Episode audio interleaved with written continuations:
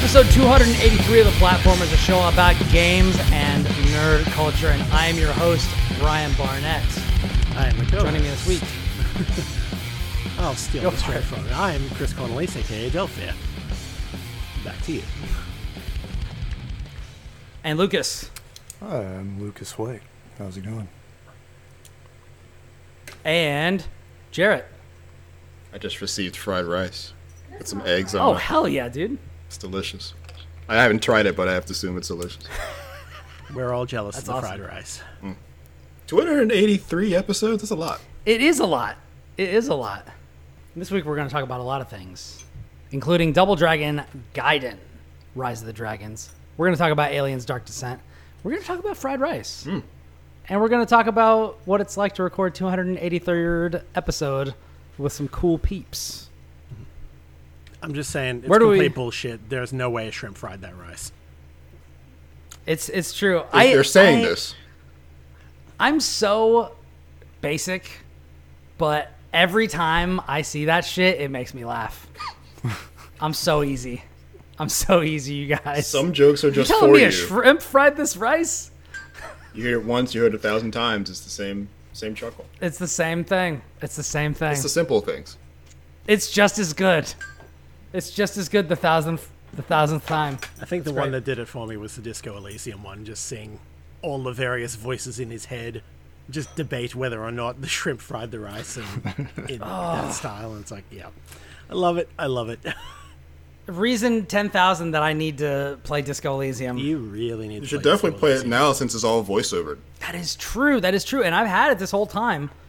I bought it ages ago, like on GOG, when it was like there was like some sale or something like that, and I was like, everybody likes this. I'll I'll pop this down. But for whatever reason, I was just really intimidated to start it. It's kind of like Cyberpunk, where it's just like, ah, like I want to, but I'm also like, not sure I'm in the right space for this. And uh, but you know, now that I'm done with God, am I done with literally everything? I think the only thing that I'm covering that I'm not done with is Final Fantasy. So yeah, very soon. Well, and now you know, I just got Baldur's Brian, Gate. So. Brian. Yeah, Baldur's you're Gate. you're three days Yes, away from you are Gate. locked for the rest of the month. I'm not three days away. I got it today, Oh, so, yeah. it's it's Oh yeah, you're, yeah. yeah. rest in peace, all reviewers who are playing the time, Baldur's the Gate. time is now now and I and I will say and I will say for the for all of you out there if you've been a long time listener to the show you know that Baldur's Gate 2 is tied for my favorite game of all time and so there's no way that I'm going to rush through or allow myself to be spoiled or do anything other than carefully consider Baldur's Gate 3 uh, so my review is going to be done when it's fucking done and that's all there is to it but uh, but yes, yes, I do. I am also writing guides for that. So for that, I can't really take my time. So yeah, it's uh, I would It's a say multi-play like through game. Cyberpunk is like if you've ever played an open world RPG that's attempting to be Fallout 3, uh, you're in the right you're on the right track for Cyberpunk. It's not so entirely different than a game you've probably played before that it's that you you wouldn't get over Why would you intimidation say pretty something quickly. so controversial yet so brave? see the funny Stop, thing is, and I stop feel me like if you've heard this before. yeah, I feel like I feel like I'm I'm just gonna out myself here, but I have not played Fallout Three. I own it, but I have not played it. But I played Fallout Four. That was my first Fallout game that was not called Fallout Tactics or Brotherhood of Steel or whatever. There, I think I played on PC back in like like 2001 maybe or something. Fallout 3 came out, and then like every open world game for 10 years was doing Fallout 3, basically. Uh, So it was the Ubisoft thing before Ubisoft. kind of. It was the Bethesda kind thing. of, yeah. Uh, And Cyberpunk isn't like that different than that. I mean, it, it does a bunch of other things too, but it's it plays. It feels much more like that format. I would say Conceptually if and you are mechanically, it is a lot like that. I Yeah. give you that completely. It just it rises above it in terms of like, you know, actual writing quality, characters, delivery, performance, all that kind of stuff. Yeah, it has you know 15 years to to build on this formula. Uh, you will not have there's. I can see where one can be intimidated by Disco Elysium because there is no game really like it. No. Um, it takes a lot of cues from uh, very old, like Ultima age RPGs, but you know, there's no Damn, there's no back- combat. yeah. Uh, gear is like not really the RPG sort of crunchiness is more pen and paper than anything else, and you spend a lot of. Which time like. thinking, talking, and reasoning, but to yourself and the 20 different pe- voices in your head who are all trying to pull you in different directions. God. One interaction can be an hour because all of these things are trying to interact with it as well. So Yeah. that is an Closest- intimidating thing. Yeah, the closest analog is probably something like Planescape Torment, or even something like you know Dreamfall or whatever. Yeah, that's that. I think Torment's a good uh, analogy because it, it lives in the same place. Kris, I you had to do that to me, didn't you? Knowing Never that I'm gonna let you down, let you Yeah, uh, yeah. live that down. It's like I get it. I- like Baldur's Gate is one of your favorite games. I get it. I should gotta, play you gotta though. play the other side of the coin It's true. because that's a Oh, coin you've I never flip. played Ev- Toy. I, yeah, I have it installed. I've every owned it. It's another. What do I like I- better today? Where does the coin land? Oh, I'm feeling Planescape today. Flip Baldur's Yeah. Gate today. Flip Planescape. Yeah, Same Yeah, coin. it is. That is another one. Yeah, I should probably play Torment first before I play. yeah, I think that is- for someone who is like Baldur's Gate 2 is my favorite video game ever, you should probably play Planescape. You have Yeah, to. yeah. man. There's Particularly- strengths and preferences for for either, like pros and cons, but both are absolutely worth your time. Yeah. I will call the police if you don't. Yeah. Damn it. Okay. Well, now I have to. No, All no, You don't have are to. You could just fuck around and find out. Yeah, if you want That the is police at your door, you I- just do whatever you want, I guess. But That is true. That is true. But I have I have a long term, uh, let's say pointed, profound dislike for the police. So Oh. maybe I'll just play the game that might you know that that might usurp my favorite game of all time because I have heard. Oh hey, I won't make. Bella, Bella Scott 17 has followed. Thank you so much. And said, hey, mate, in chat. Hello. I hope you're doing well. How are you doing on this fine, fine evening? Assuming it is even an evening for you because It could be a our morning. very own, yeah, our very own, uh, our very own Kris Cornelisse over there. It's his morning. That's morning there you go. sunlight behind me, behind the curtains. It is indeed. And this is evening. This is sunset creeping in through my window. Yeah, Uh, mine too, right there. Bell has asked, How are you doing? I am doing quite well.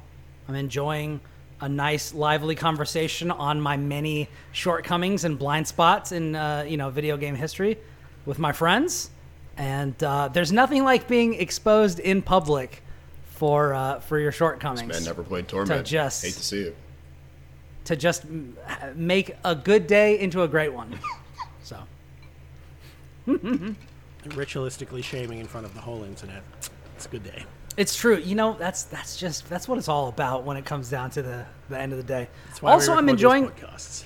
It's it is true. Also, I'm enjoying a nice Moscow Mule uh, with, God, I want to say like four and a half ounces of of uh, vodka in it. So, ending ending the night strong.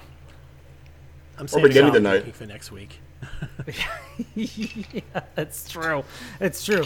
There's there's there's no reason uh, that this can't just keep going and continue from here. With four ounces of vodka and a Moscow Mule. That's that's the start line, not the finish line. That is fair. That's That the warm fair. up. You Yeah. still gotta run the race, my dude. Yeah, we're stretching here. Yeah. Well, I mean, it's like I'm I'm I'm home, you know, and I'm just like I'm vibing with my friends on the internet. But uh, you know, I did just have See, the problem with this is I'm having I'm having what I would call a relatively powerful drink. And what I had for dinner was a chicken burger with lettuce wraps on it. So I got nothing to absorb this. So it's probably going to hit me pretty quick. But anyways, Oh, but conscious. why don't you have why don't you have any art stuff for your channel yet? Well, we did have art stuff. So, uh, longtime listeners will also know that we used to stream this on at Platformers Pod on Twitch, but then we moved to my personal one because we've totally changed over the cast, uh, now we've got new co-hosts and all that sort of stuff. So I figured, why not just do it on my personal channel so I have fewer things to manage. Um, yeah, yeah, It was a hostile takeover. All- Brian absorbed everything. It's all his now. it was true. It was true. Yeah, we should have all of that stuff, but I don't yet, and I need to commission an artist to uh, to make some stuff for it. You should But, have art. you know. You should play Torment. There, look, The look. to-do list if, grows longer every moment. I hope you're writing this down. if anything, this show and this stream should be a uh, should be it's just a monument to all of my sins, Mm-hmm. basically. Finally. Finally, I'm being taken to task. Uh, but yeah, Well, in that case, you should definitely play Torment because uh, it's very fitting. it is. It is that I should I should uh, subject myself to that. You know It what is game you should true. play also? Not before Torment. Tyranny. Okay. I have He's played, played Tyranny. that one. We've talked about that. There we before. go. Tyranny is like Tyranny the is step between like Baldur's Gate and Torment. It's it. Now you get to take the so full step in. Torment. I think it, it came out. Yep. It came out at a bad time. It came out like came right before President time, Trump yeah. was elected, and everybody, nobody was feeling playing the t- like that literal tyrant and fascist. It was a bad time in 2016 to play Tyranny. 2017 though, great wrong. time to play Tyranny. Yeah, I think um, I think perception on that one did get better. I think I don't know. It kind of didn't get the marketing push that obviously Pillars of Eternity did because it wasn't you know Kickstarter backed, you know, a massive blowout success and reigniting the whole you know second wave of like, hey, we're going to revive these old genres that people aren't making games for. Uh, here's us, you know, Obsidian wanting to make a classic RPG. Here's Pillars of Eternity. Did well, is good, and then yeah, and then it's like, yep, cool, making that, making a sequel. Uh, by the way, here's Tyranny, just kind of Yeah, out of in, in between Pillars and Pillars Two is this other little thing we were doing, same the- engine, the same strangest game you'll- but yeah, but much much different. but I think better for it. Just it's shorter, it's more focused. It is, And it's it one of those games really interesting concepts, more with, so like, than Pillars. endings that are like completely different. You can play through that game completely differently multiple times Mm-hmm. and have four different, like completely different experiences playing that game. Where that's not true with a lot of games with multiple endings. Um, there, Yeah. it- there's so much The endings branch off practically from the first hour. right, and there's so much, so many uh, important, like super valuable, uh, very, very, very like impactful decisions you make almost all the time. Like that person you think they will remember you, if they're still alive, they absolutely will. Uh, if you're if you're ignoring the the creeds of the people who uh, are that you answer to for whatever reason, you're not responsible for that thing that you let go, and they will hold you responsible until you figure it out. Uh, And that that will last longer than you think it will. And is a whole bunch of the, that that game is very much like a every time I've I've only played it like two and a half times now, but every time I play it, it's like a completely different thing. It feels I owe it another one for sure. uh, you learn so much about it every time. Hmm. Well, if Baldur's Gate 3 wasn't this week, Yeah, if it wasn't literally, It's if you weren't literally playing Baldur's week. Gate right now, Yeah. I've been playing early access for three years, but it's out this week. Yeah, it's so funny because it's like I I I went to you know uh, people know like I have a backlog that I you know that I enjoy like keeping up to date. And like I was like, "Oh, I'm starting Baldur's Gate 3 today. Let me go ahead and update this, you know, my log dates on Backloggd." And I searched for it and it said Baldur's Gate 3 parentheses 2020 and I'm like, "That's not right." like it's it's 2023. It's right. coming out right now. Like what are you talking about? But yeah. You know, we've had Act 1 or some of Act 1, who knows, for, you know, mm, yeah, three years, since 2020. And it is And who knows? been added, it has had nine massive updates, and they've done some things I liked, they've done some things I didn't like, they fixed a lot of the things I didn't like after the fact. I'm so keen. Yeah. I am so. And who and who knows? Maybe some people, if they work really, really hard, they'll be able to finish Act One before the embargo lifts. Psych. My Baldur's Gate 3 experience was uh, getting access to it on the Google Stadia press account and My deepest condolences. not actually getting around to starting it before the service shut down. well, you missed the boat on that. I think. Yeah, That's okay. So did Stadia. Yeah, sure did. My ownership of Baldur's Gate 3 disappeared into the mist. Imagine Well, launching Baldur's Gate on rectify that. Stadia. What a, Yeah. what a stupid sentence is- in 2019 to say. It's pretty wild. It's pretty wild. I, w- I Stadia, was like man. the only person in the press actually using Stadia like for fun. Were you really? I, I must have been. Nobody else. I know um, Trevor Starkey uh, used to do uh, some news for IGN. Uh, Runs a site with um, Logan Wilkinson uh, called uh, That uh, Nerdy Gamer. He is the only other person I've ever seen like casually play Stadia. Wow. Incredible. Like just hit, Yeah, feet, I- feet up in bed, just kind of just playing. Like, what are you doing? Playing Stadia. I, yeah, I I played Stadia before I knew what it was. So I was in one of that like the the pool of people who was playing it um, before it came out when they were like, "Hey, we're testing a new streaming service, and if you and if you test it out for like at least an hour or whatever, we'll just give you a copy of Assassin's Creed Odyssey." Yeah. And I was like, "Oh, okay." Like why not? And so I tried it out on my laptop and I was like, "Wow, this is actually pretty good." and then you know i got a uh, i got a uh, you know the thing afterwards and then uh, you know of course as everybody knows i played through assassin's creed odyssey until the point where they're like hey you can't play the story anymore you need to go do some side stuff and i'm like How much Okay. side stuff?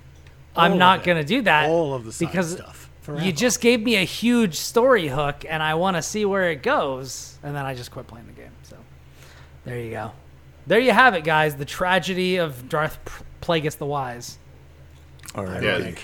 that's that's the story he was going to tell uh, young Anakin about It's just getting to level 30 in Odyssey and having to now go ride some, do some islands, and do some side quests. until he Is it got to level 45 so that he could get on a boat and go to another city. Is it possible to learn this power? Not from a Templar. yeah. Incredible. Yeah. Anyways, anyways, this is indeed a video games podcast. And occasionally we do talk about games. Um, so we've got uh, a big topic tonight that I believe most of us, if not all of us, have touched. Uh, Kris, have you played Double Dragon at all? No, I haven't. Um, I'm Okay. I'm the uh, the odd one out listening for the uh, the peanut gallery who hasn't played it. So please. Yeah, and and and and uh, and uh, Will was not able to make it, but I'm sure that he will give his thoughts on this the next time he is able to be on. Uh, something last minute came up, so he was not able to make it. So, uh, but we played it, and uh, Lucas and Jarrett played it, and Jarrett reviewed the game for a little site called IGN.com. Never heard of Imagine So- Games Network. Imagine Games Oh, Network, that the one. man, Okay. and the deep lore. Full of Indeed. people who absolutely agreed with my opinion. 100%. Of hey, it's only natural, right? Mm-hmm.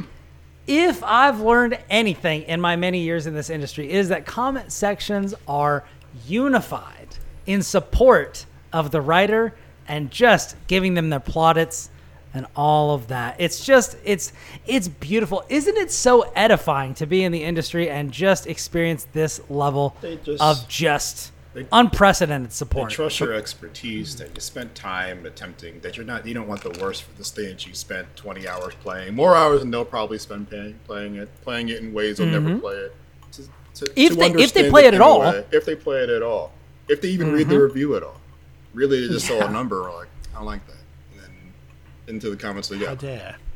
and I'm not high I'm enough. not a big comment reader myself We actually just had a con- like there was a conversation going on in a in a Discord that we're all a member of uh, about this very Yeah. topic. Uh, don't read the comments. If you're if you're a writer, and this is a thing you want to do or a thing you're doing already, and you're trying to like, you might find yourself in a place with more traffic, with a comment section, with a forum or something, uh, and you're thinking, how how do I you know try to take my connect to a reader more directly after I spend a lot of time writing a thing uh, and you and you're fixing yourself to go. You know what? I'm gonna uh, six hours after publishing, I'm gonna scroll down and see what see what they got to say in the comments. Don't do that. Do something else. Go home. Sometimes, Take a you know, shower. I just feel a Take, a little nice, like. take, take like a 10, 15 minute walk to your local. I, I'm in the Northeast, so Wawa. Get yourself a little hoagie. Mm-hmm, You're gonna have a way better time than reading the goddamn. Get yourself a bref- breakfast egg sandwich. Hell yeah. Sometimes I just I am bored can't hear and, and feel like a feel like a scrap, you know. And I'll, I'll go in the comments just looking for a fight because that's what my brain decided needed to happen. Not a great idea, but you know, it's entertaining. Yeah. Alternatively to the other, and similar to what you're saying here, um, if you yeah, if you if you're ready for it, and you find it utterly hilarious to see the horrible takes or the most cringy, cringy, dumb comments. I frame that shit. I print that shit out and frame it and put it on my wall if I could. Some of those comments are so hilarious I can quote them, bad punctuation and all, and it warms my heart. Doesn't Some are okay. Too much. I- I- Some I- are okay. I broke my own rule with the last review I did at IGN um, for AEW Fight Forever, a wrestling video game, the first non WWE wrestling video game for a company that isn't the WWE. Since the TNA game, maybe out, basically, yeah. uh, in 2008 or whatever. Um, and being a longtime a member of the internet wrestling community, I feel a pull towards negativity when it comes to wrestling specifically. So I couldn't completely avoid the siren song of seeing what kind of toxic nonsense is going to go on in the comments. and I was right every time. It's an important part of the wrestling experience. Yeah, you can't you can't play a wrestling game or watch a wrestling on TV or pay a little money to see it live without then seeing what everybody else thinks about you doing so, because that's the real experience. Exactly. Uh, that was fun, uh, and a great reminder to myself to never do that again.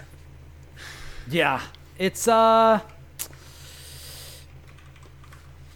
it's it's it's brutal. Uh, When when I first got brought on to at Nintendo, we didn't really have a very robust comment section. But when uh, Andrew Goldfarb and Jonathan Dornbush brought me on to the news uh, section at IGN, Dornbush was like, "Don't read the comments, just don't do it." And despite his good advice, can't help myself. I have to do it. And Just gotta know sometimes. Yeah, I, I do. I think that I think that this is maybe a personal problem because I, I really do want to be liked. I want to be understood, and so I kind of seek that out.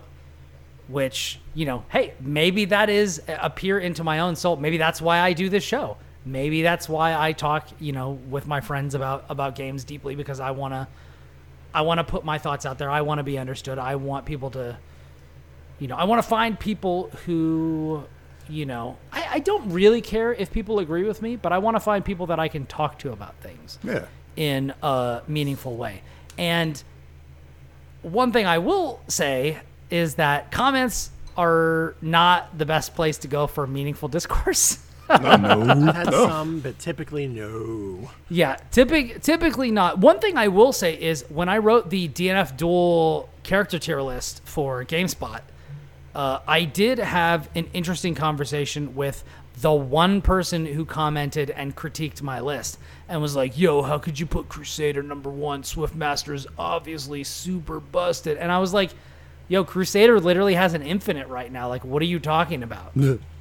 and we, but we had we had like a, a good conversation about it, and I, I kind of after the fact, this person, and this is this is a unicorn that I am describing. So do not hold out hope for this. But this person was like, "Wow, you're like really thoughtful, and you replied really considerately. I really appreciate that. Um, I definitely understand what you said and why you said it, and uh, That's a unicorn, I right? I hope you get to write a lot more because I think that you are like a great journalist. I literally have that picture saved, like of that comment because like nobody nice. does that. Yeah, you know. Yeah, no, I've got a couple of that, like that as well. It's like I saved the unicorns and I saved the really good hate mail. So I don't get hate mail. No one DMs me. No one sends me uh, emails. Crazy. It's like I don't get those anymore. But that, like what I mean is just some of the comments that are just Yeah, know, the comments are usually ridiculous. targeting at me. I'm like, that's that's the closest I'm going to get to hate mail. Hopefully, Yeah. maybe knock on wood. Yeah. and like Twitter mentions, but like those are easy. I don't know. Is that I don't Yeah. I don't write these I don't write these reviews to be in conversation. Sure. The, the review Yeah. is the conversation. I, I Sure, yeah. If you don't like it, then you are free to say you don't. But I can't I can't be expected that that that because I wrote a thing that was going to be published, you know, publicly, that I I then now owe someone an explanation about the thing, or everyone who who wants one an explanation about the thing. If you want.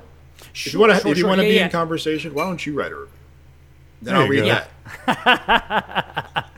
And, and and to be super clear, I'm not I'm not saying that that that any review writer or any critic owes the the the consumer of that criticism a conversation or a response or anything like that. I'm just saying that's what I like to do.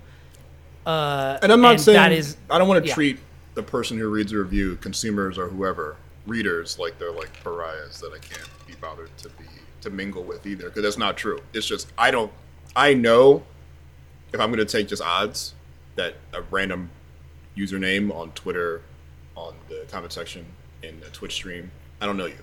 So if the thi- if my first interaction with you is you saying two sentences of just wild nonsense, then this, we we are, we have no I have no responsibility to talk to you. We, we have nothing to talk about, and uh, you you lost your shot. If that was what you wanted, you lost it. Hey, you had hey Eminem once said if you had one shot, Yeah, start with a high. hi, let it slip? baby. high comma. start with that. Hey, nice review. hey, I read I- this. I don't agree. Great, perfect, great start. Yeah, yeah, yeah. I promise read you, the, I bel- really the liked what you publisher or developer did not pay me. They did not pay IGN to pay me. I've never received a check from a directly from a publisher to give them a score. They don't want me to do that either. They don't care. Yeah, Ironically, I would like them to. They should pay me. yeah. If you're a developer or publisher listening, I am for sale. Pay me money. I will give your game a 10. I will write 2,000 words about how great it is. Easy. I mean, But you need- same. you I need to show I up with that, write- though. Right. I will write at the very start. By the way, I am paid for this review. This is a thing. This, Oh, yeah, this is all. hashtag ad. I'm putting all this in, Uh, Yeah, and then we go from there. But uh, you know, I'm open to suggestions in doing so. yeah, this, the, Hey, hey.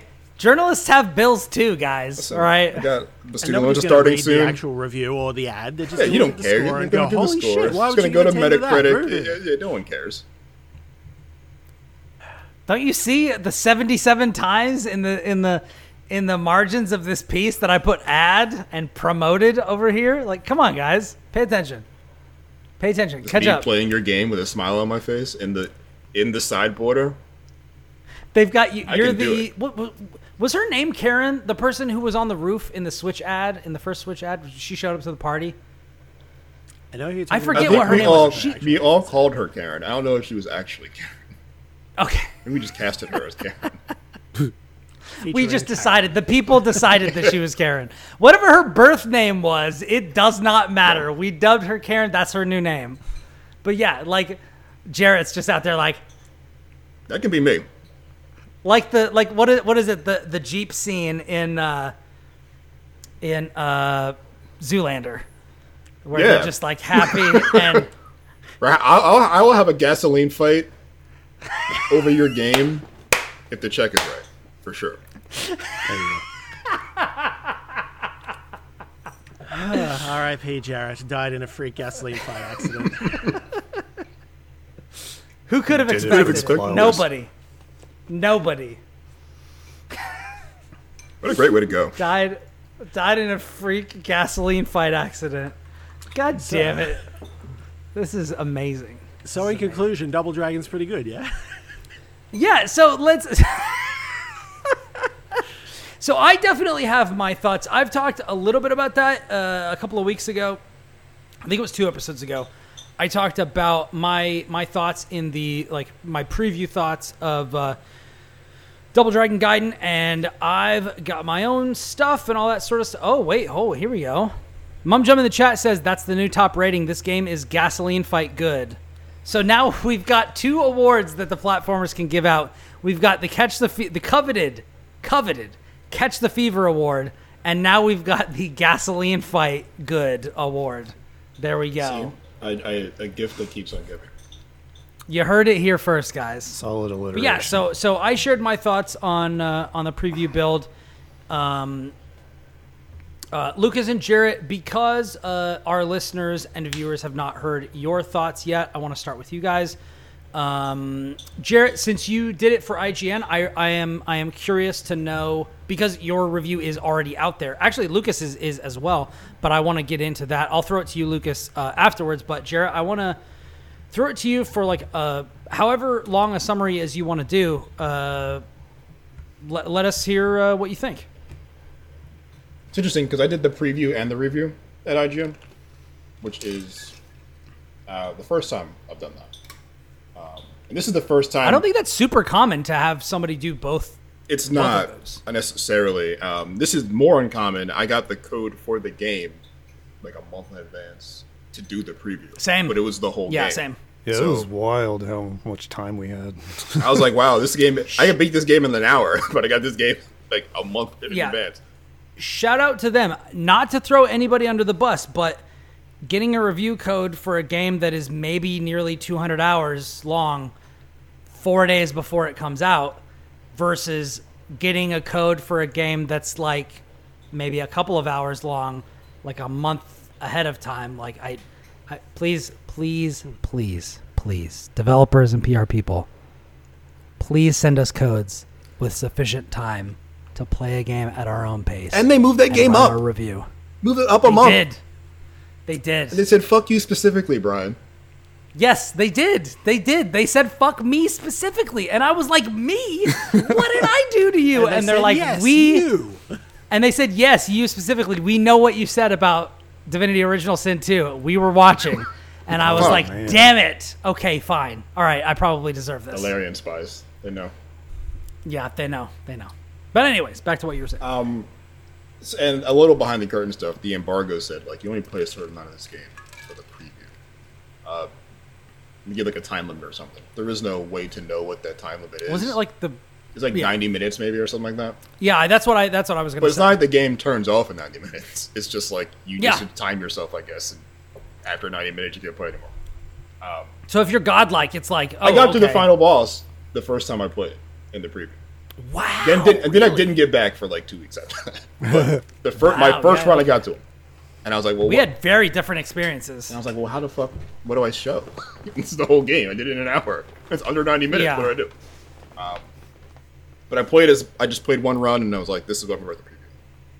Which was an interesting thing to do because I, it's a lot of me speculating about a thing that's right there and answering questions that I'm going to ask about this game. Or I can, I can, I'm giving this game some space uh, to surprise me, or giving this game the benefits of some doubts even though I could just answer these questions right now by playing it. it, it, it might be worthwhile for people who are unaware what the difference is between a preview and a review for a major site like IGN. Yeah, so I mean, I think people approach them differently. There, there's Yeah. there's no real style guide for it, but it, it's kind of like a. I know for me personally, I, I try not to make any conclusive yay or nay, this this good, this bad about a game that I'm previewing. Um, especially if it's early, because all these things can change, and they probably will. Uh, I tried to keep the conversation around the thing that the most base part of the thing I'm doing. So, if, uh, for example, maybe Double Dragon's probably not a great example. Maybe there's a game that was, I think it's in early access now. I did a preview for it called Ripout. Rip Out is a Doom like game, but the gimmick is it's like a little bit roguelike.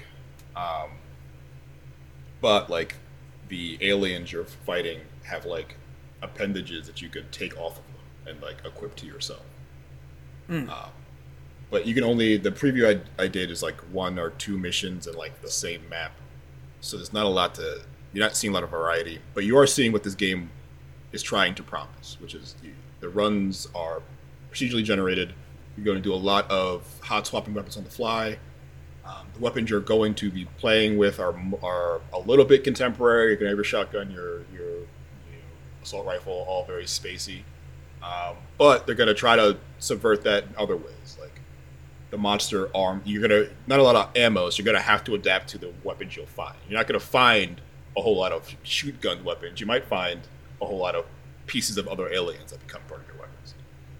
So kind of Halo in that way, where Right. it's just like, yeah, you're not gonna always have ammo for the gun you want, but there's gonna be something around that you can use. So I can't speak to the variety of the of the guns. I can't really speak to um, how dynamic your missions are going to be because I'm only playing one. Um, the the enemy variety I can't really speak to either. But that main loop of going into the ship, I have a couple of objectives that are going to progressively keep me deeper and deeper, and then I got to get out before I die. That's like the the thing I have to talk about. Um, that's way different than playing. Let's say I was going to review that game now. Whatever I, I'm hypothetically getting a full release build of this thing, so everything that's in it is intentionally there. And if it's not, if something's missing or broken, that's either you know something you can try to make them aware of, or that's a mistake. Or they may or- already know, and there's a day one patch. They'll usually Right. have it in a review guide. But what's in this game content wise is what's going to come out, and that's what they wanted to come out. I have to. And Yeah. then it's more decisive. I'm doing X, Y, and Z. Does X, Y, and Z feel good? Does this feel repetitive? Does it feel like the game I've played before? Is it doing anything new or interesting, or is it not doing anything new or interesting? But at least it's doing this like derivative thing well, et cetera, et cetera. Um, it's a different, it's a more analytical process when you're reviewing. In preview, you're like, I'm playing this thing, I can see where it's going. I don't want to say it's there yet or not. Very rarely do I play a game that a preview game is like this game isn't it, uh, and I don't know if it's ever going to be it. we can make Yeah. snap judgment calls, basically. Right. I don't. I you never want to put. I never want to be a person telling you not to play a thing based on a, a build of a game like a year before that game will release. Like that's still in development. They're still Absolutely, figuring this out. Yeah. Um, for Double Dragon, previews though, are got the previews whole are thing. about like yeah yeah it's it's it's different it's happened to me a couple of times where like i'll be doing a preview of a game and it's literally the whole game mm. like that was the case when i wrote the humanity preview for ign it was just like well i just have the whole game already but i'm only responsible for a preview so it's about to me at least and obviously like this is this is a thing uh, this is one reason why it's really important to find reviewers uh, and critics that vibe with your way of looking at things. Each person has their own philosophy that guides them in how they do these sorts of things. So for me, previews are about giving benefit of the doubt, giving grace, and looking at what this game could be, understanding that, like Jarrett said, a lot of things can change between here and launch. Well, depending on how early you get the preview. Right. Sometimes when you get the full version, you know, then like as we were talking about for for humanity for me, and then for all of us with Double Dragon, um, you already have the full version, and so it's probably not going to change unless there's a day one patch, which are common, but in games like this where it's a beat 'em up, it's fairly straightforward. Like it's it's I in my experience, it's fairly unlikely that you're going to get a day one patch for something like this, where I've, it's it's a bigger game or you know something like Baldur's Gate, something like you know whatever some AAA release, like you're gonna get that day one patch, and that could change a whole wide swath of things, and so you need to kind of couch your thoughts accordingly beforehand to account for that sort of a thing. So that's that's one reason why like I don't know about other sites, but for IGN, like the idea is like if you have hangups, like those might get fixed. So like don't like super dwell on those. You know. Yeah, it's it, like technical stuff is the stuff that I try not to go too ham on because the fact that you know a sprite wasn't where I thought it should be when I hit the button to talk to a guy. I'm talking to an empty space because the guy walked away. Like that's probably a thing that's going to be fixed. Um, yeah. I'm I'm in I'm playing an embargo game currently that is in the process of being fixed, and I can't actually continue playing it until it is. So the the, levels in which uh, the development is a slippery slope, and you try to the more you review games, I think, and like review them at a particular level where you have to have like a real relationship with like publishers and developers. It's easy to just kind of like pick up a thing and treat it however you want, and then treat the, the thing you write about it however you want. But as a person who like learned that like I'm I after you you know you meet these people, you're like I don't really just need to go ham and write 1500 words about how a thing completely sucked. Like how is that Yeah. constructive? Am I doing anything for anyone? Am I doing anything for me? Is this just like a cathartic thing, or like am I trying to speak to? Would some people like it? thing. Would some not? What? Yeah, some people Yeah. love a dunk fest, and like, I mean, I've read plenty that I'm like, yeah, this is this is like exactly the the, the little reptile brain in my head needed this game to be chewed up and spit out. But like, I don't like being that person. I especially don't like after you know ten ish years of doing it, meeting these people who are just regular people trying to get their goddamn game out and make it Yeah. work. Yeah. Mm-hmm. Uh, so you, you know, you try to give them benefit of doubt. I try also not to be prescriptive. I don't want to tell you how this how I wish you did the thing. If you did Right. if you did X and I wanted to do I I would have rather you done Y. It's really not my business. Like you made the, Yeah. you made X. I just need to tell you if X works. If I I can tell you if I liked X or don't like X, Yeah. but me telling you you should have did Y is not. I'm not a developer. Yeah. I play a lot of games. You know, I've seen I've seen a lot of design like just by playing games and critiquing them, but I'm not a designer. I, I'm not gonna pretend. I'm not gonna. I'm not gonna enter the conversation like, like I am one to try to tell a designer that I can design better. They are That's very different skill sets. Yeah. I'm not gonna do that. Yeah. Um, Which is a thing I, I really had to avoid at this game in Double Dragon, because Double Dragon is uh, a revival of. I mean, there's been a revival of the beat 'em up for the past couple of years. Yeah. There's been like a few. It's like been a up and down thing since. Yeah, like, I feel like you know every. I think since 2019, maybe we've been like the beat 'em ups have been coming back. You know what's crazy? I think we've covered literally. I think I have covered literally every single one of them for this show. Maybe like We yeah, had Streets- Streets Rage Four. We had Streets of Rage 4, we had TMNT Shredder's Revenge, and now we've got Double Dragon Gaiden. um, I think two and- two Souls or, Lost Souls were in there and then there somewhere. River City Girls was last year. Oh, yeah, yeah. I covered that one as well. I did not cover River, River City Girls or River City Girls 2. River City But I've Girls heard that those are two. I reviewed for IGN as well last year, and I Hell played yeah. River City Girls one two years before that whenever that game came out. Um, so we're like in the thick of bringing beat 'em ups, Yeah. and And they're basically all great. Like, they're all at least good. And I think this that's no different for this one. Um, yeah. especially since the the last Double Dragon game with Double Dragon Four, which was like attempting to be a Super Nintendo game again, Yeah.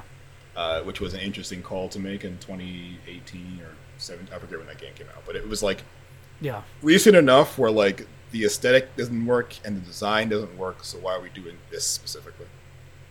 Yeah. Um, but And then it was followed by like a bunch of things that are like, hey, we're going to do kind of the Shovel Knight thing where it's like, this is how you remember the Super Nintendo games, but it's not actually how they played. It's got a lot of modern conveniences, you know, with Streets of Rage. right, Streets of Rage has like you know lots of links, lots of big big combos.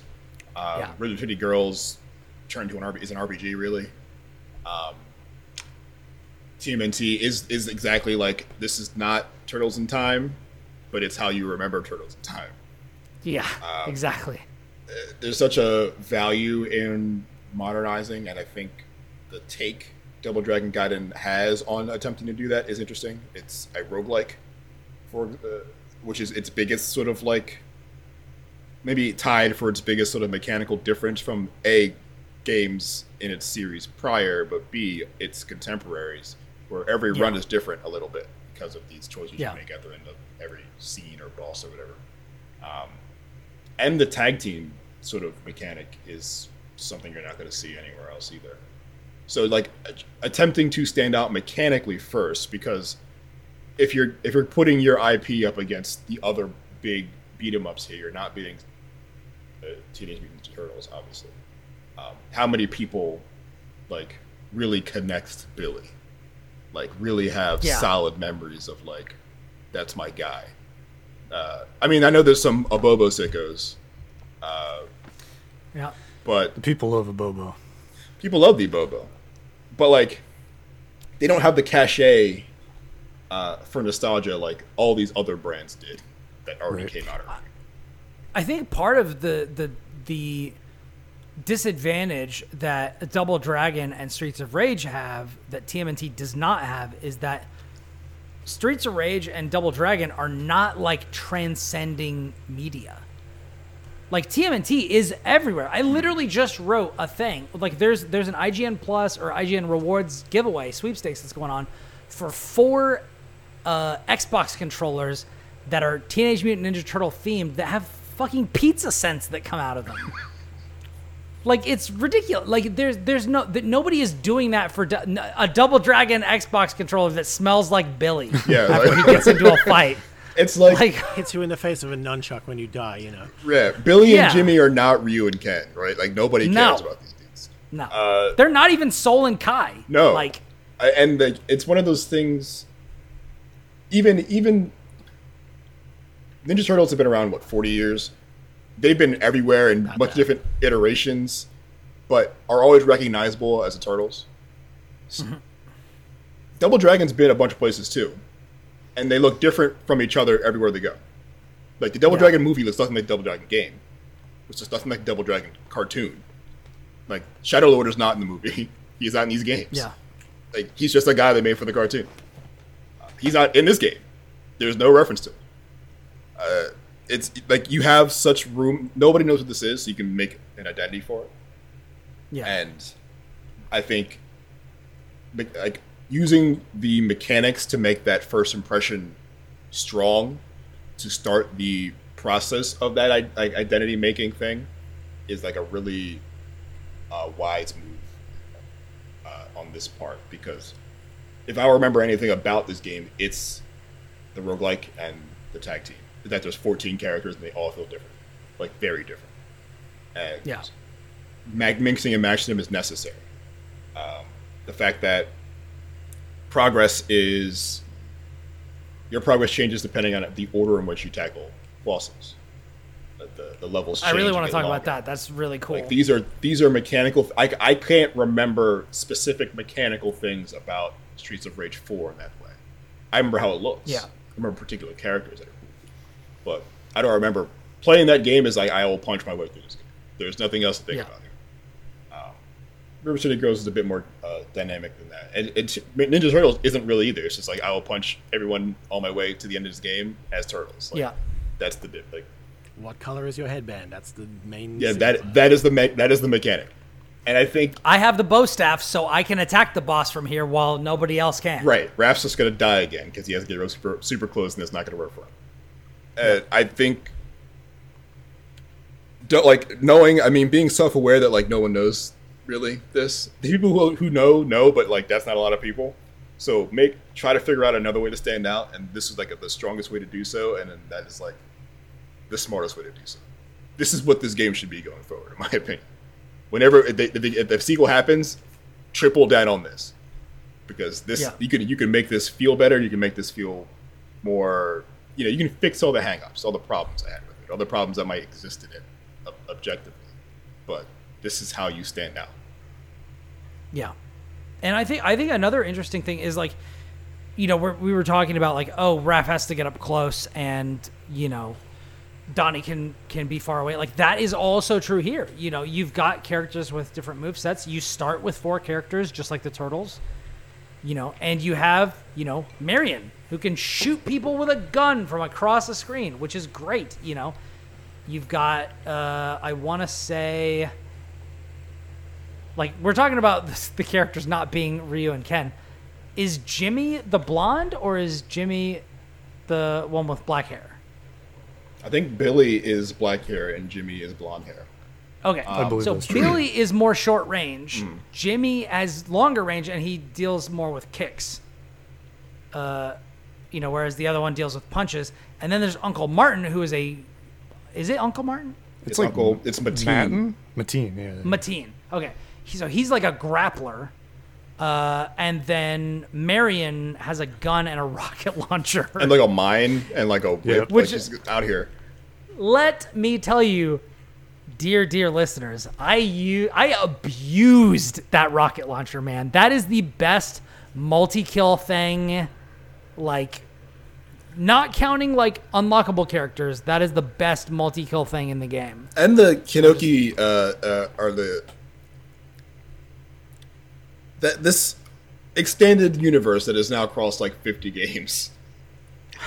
Like this this new uh, need to reinterpret Mary in multiple ways is hilarious to me.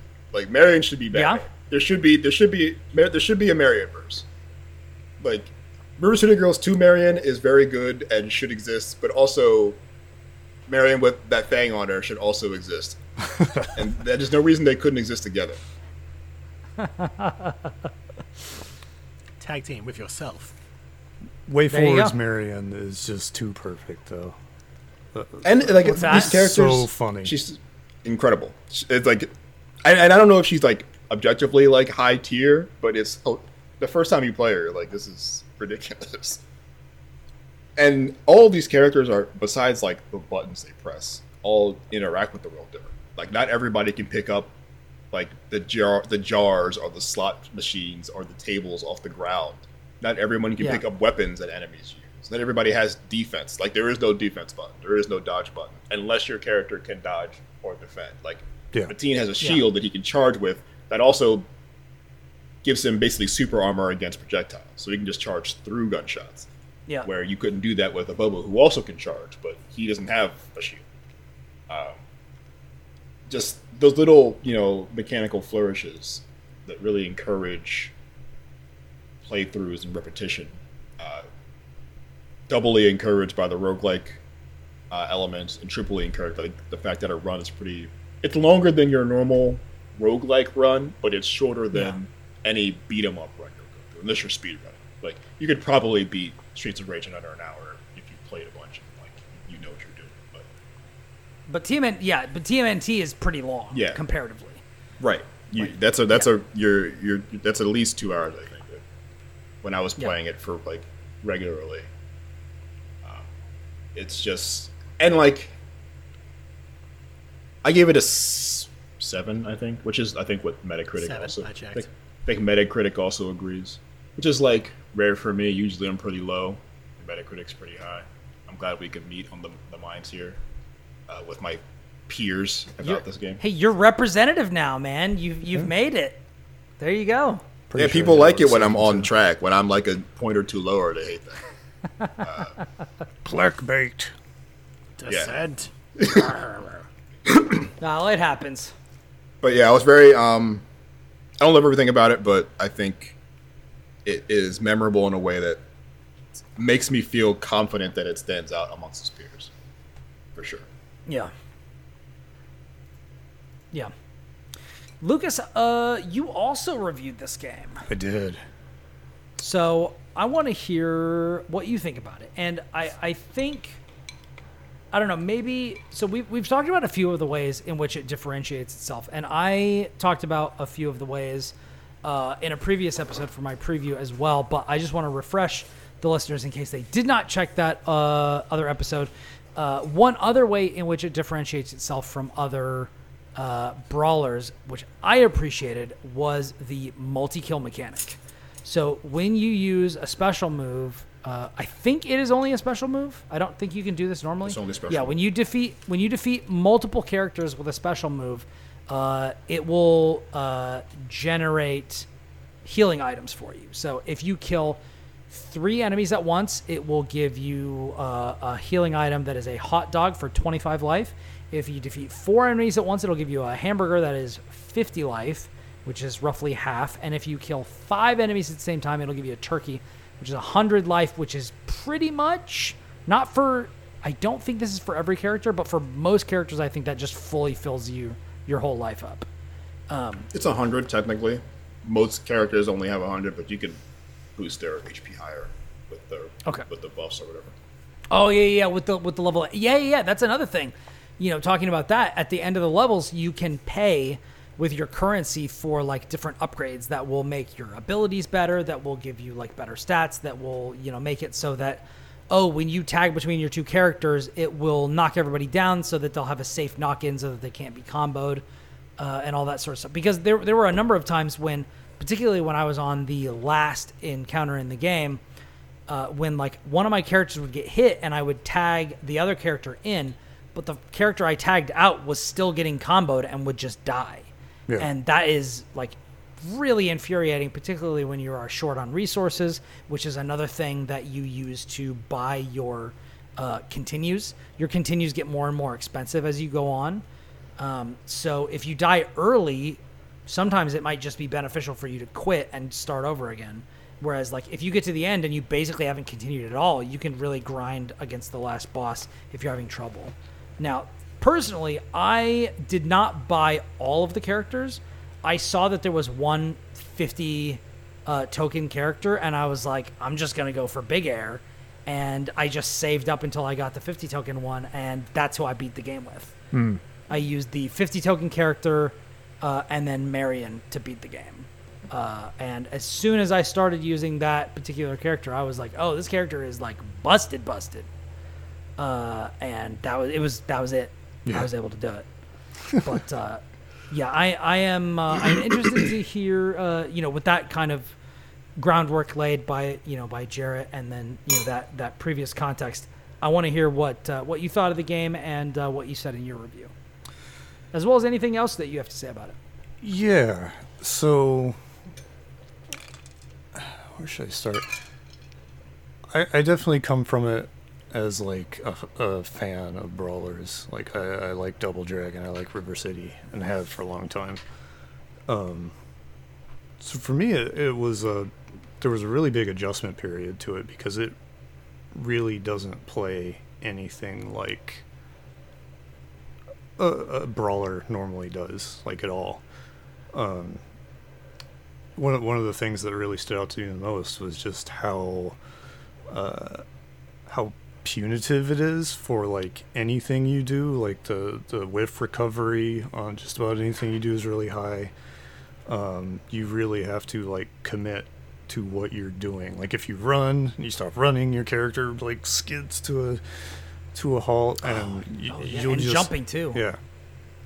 And like, uh, I'm pretty sure like anything you do, you can also get hit out of no problem unless it's like, you know, the shield charge, uh, since that has the super armor. But even then, it's very vulnerable.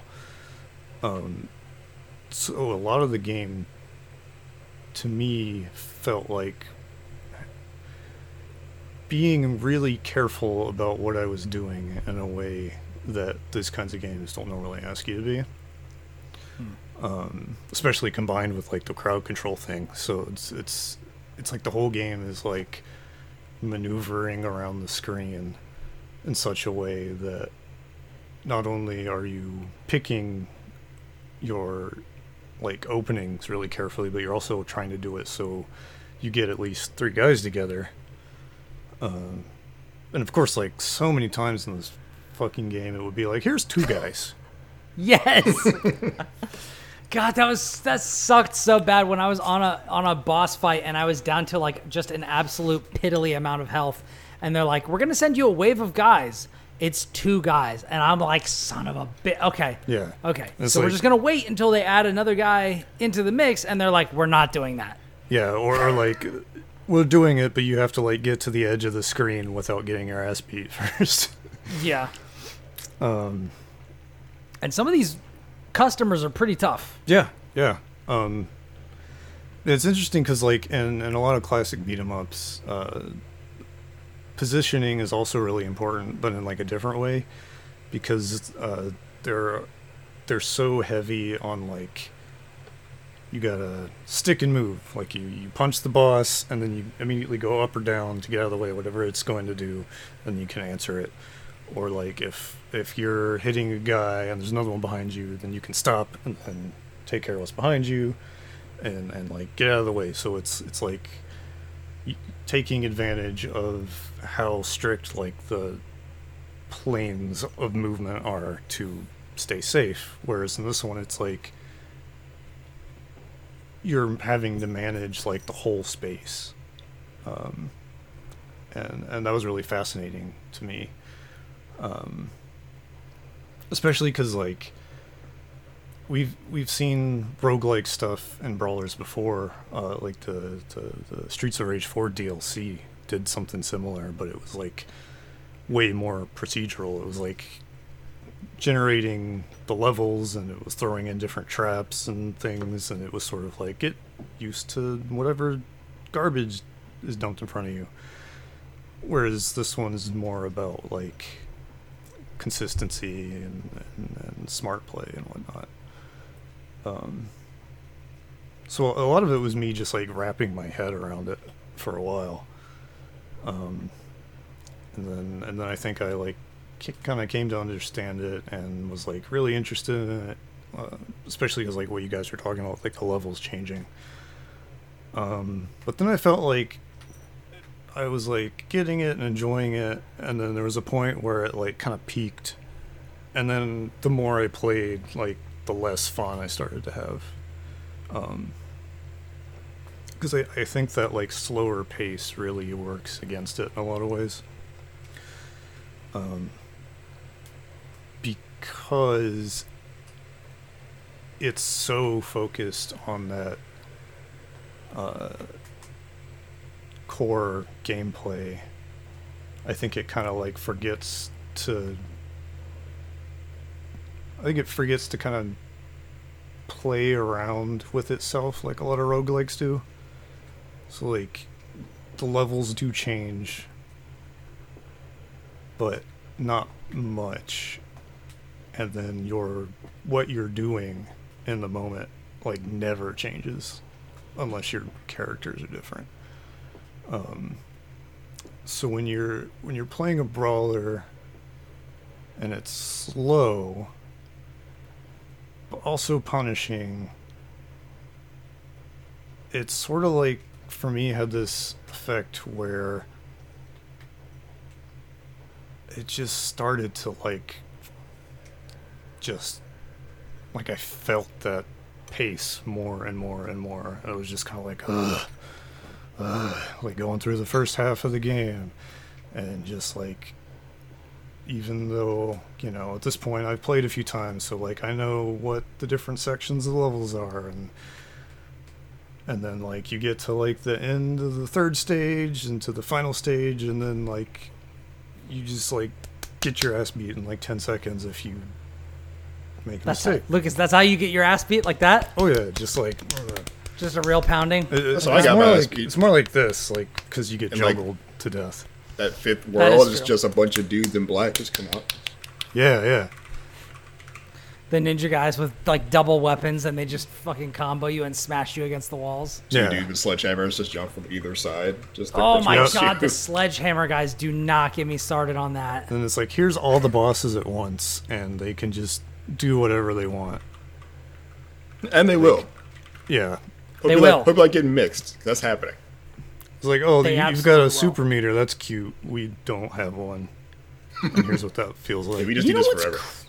yeah, You know what's crazy is is when you'll get one of the most frustrating things is that it doesn't matter how much you're comboing somebody, they'll just be like, "Nope, you're not." And now I'm going to do my thing and none of the stuff that you're doing matters. That's the big And difference only- between this and like other beat 'em ups where there's like hit stun really at all, yeah, Yeah. unless you're using specials. Mm-hmm. Like Yeah. your normal attacks are not stopping these dudes.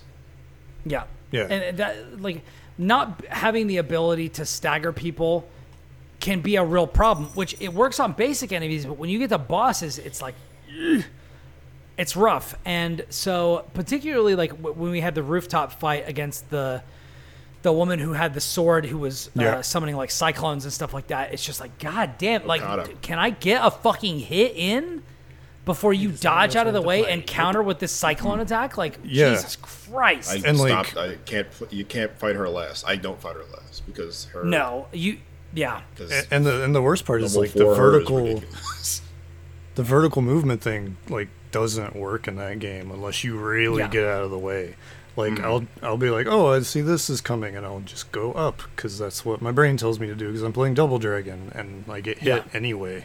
just like Jesus, Yeah. Like how am I supposed to get out of the into way? that stuff. Yeah. It- I mean, uh, one. I mean, this has been a thing in Streets of Rage Four. This has been a thing in TMNT. This has been a thing in Brawlers from since time immemorial. Is it's all about the vertical axis. Like Yeah. you're gonna approach people left to right always when you're trying to attack, but the way that you dodge isn't by backing up.